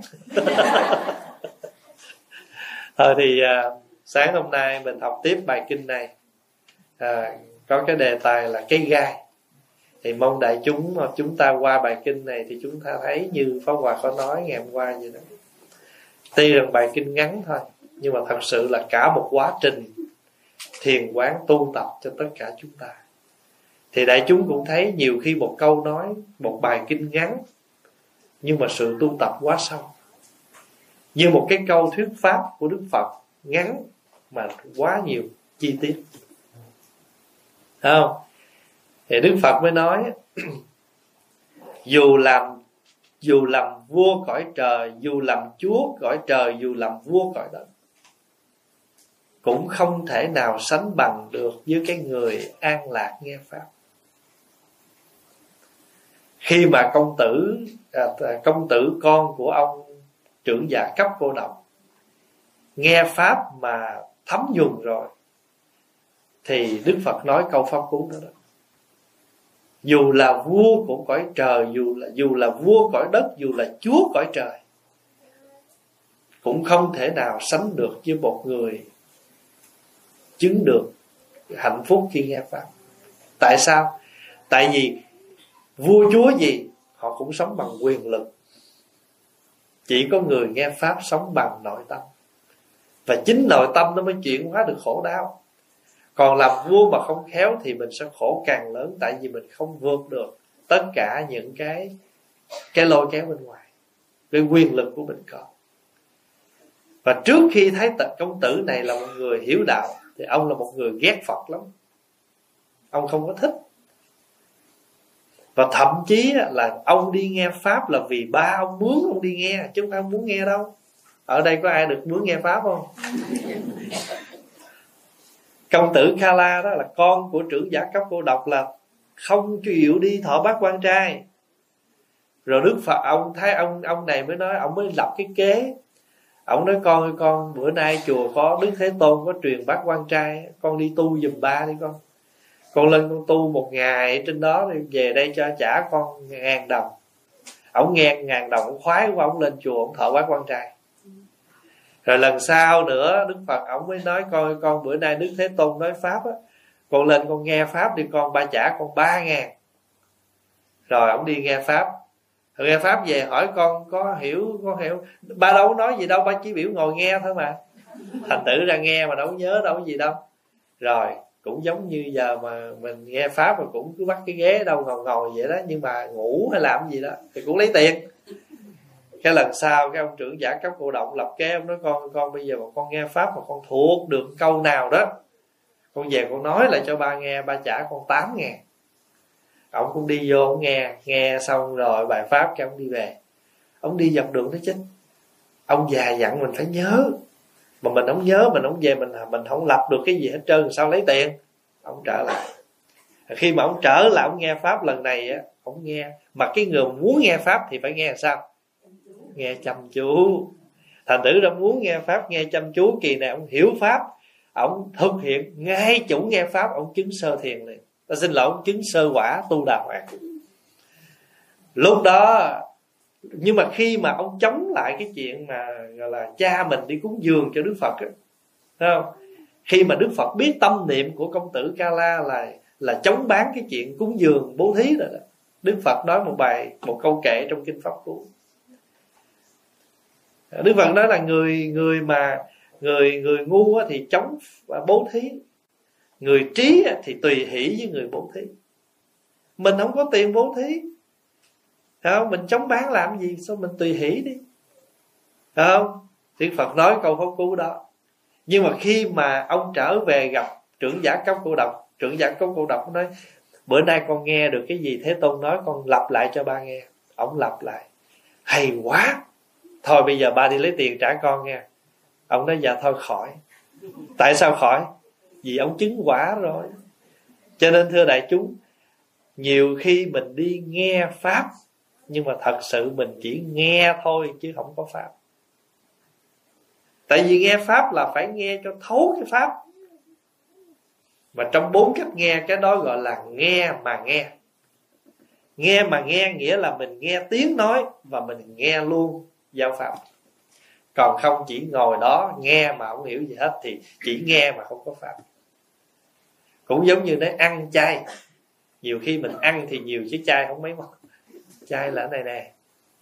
Chai là cái tâm chay không? Thành thử ra cẩn thận nhiều khi mình ăn thì có mà chai thì không.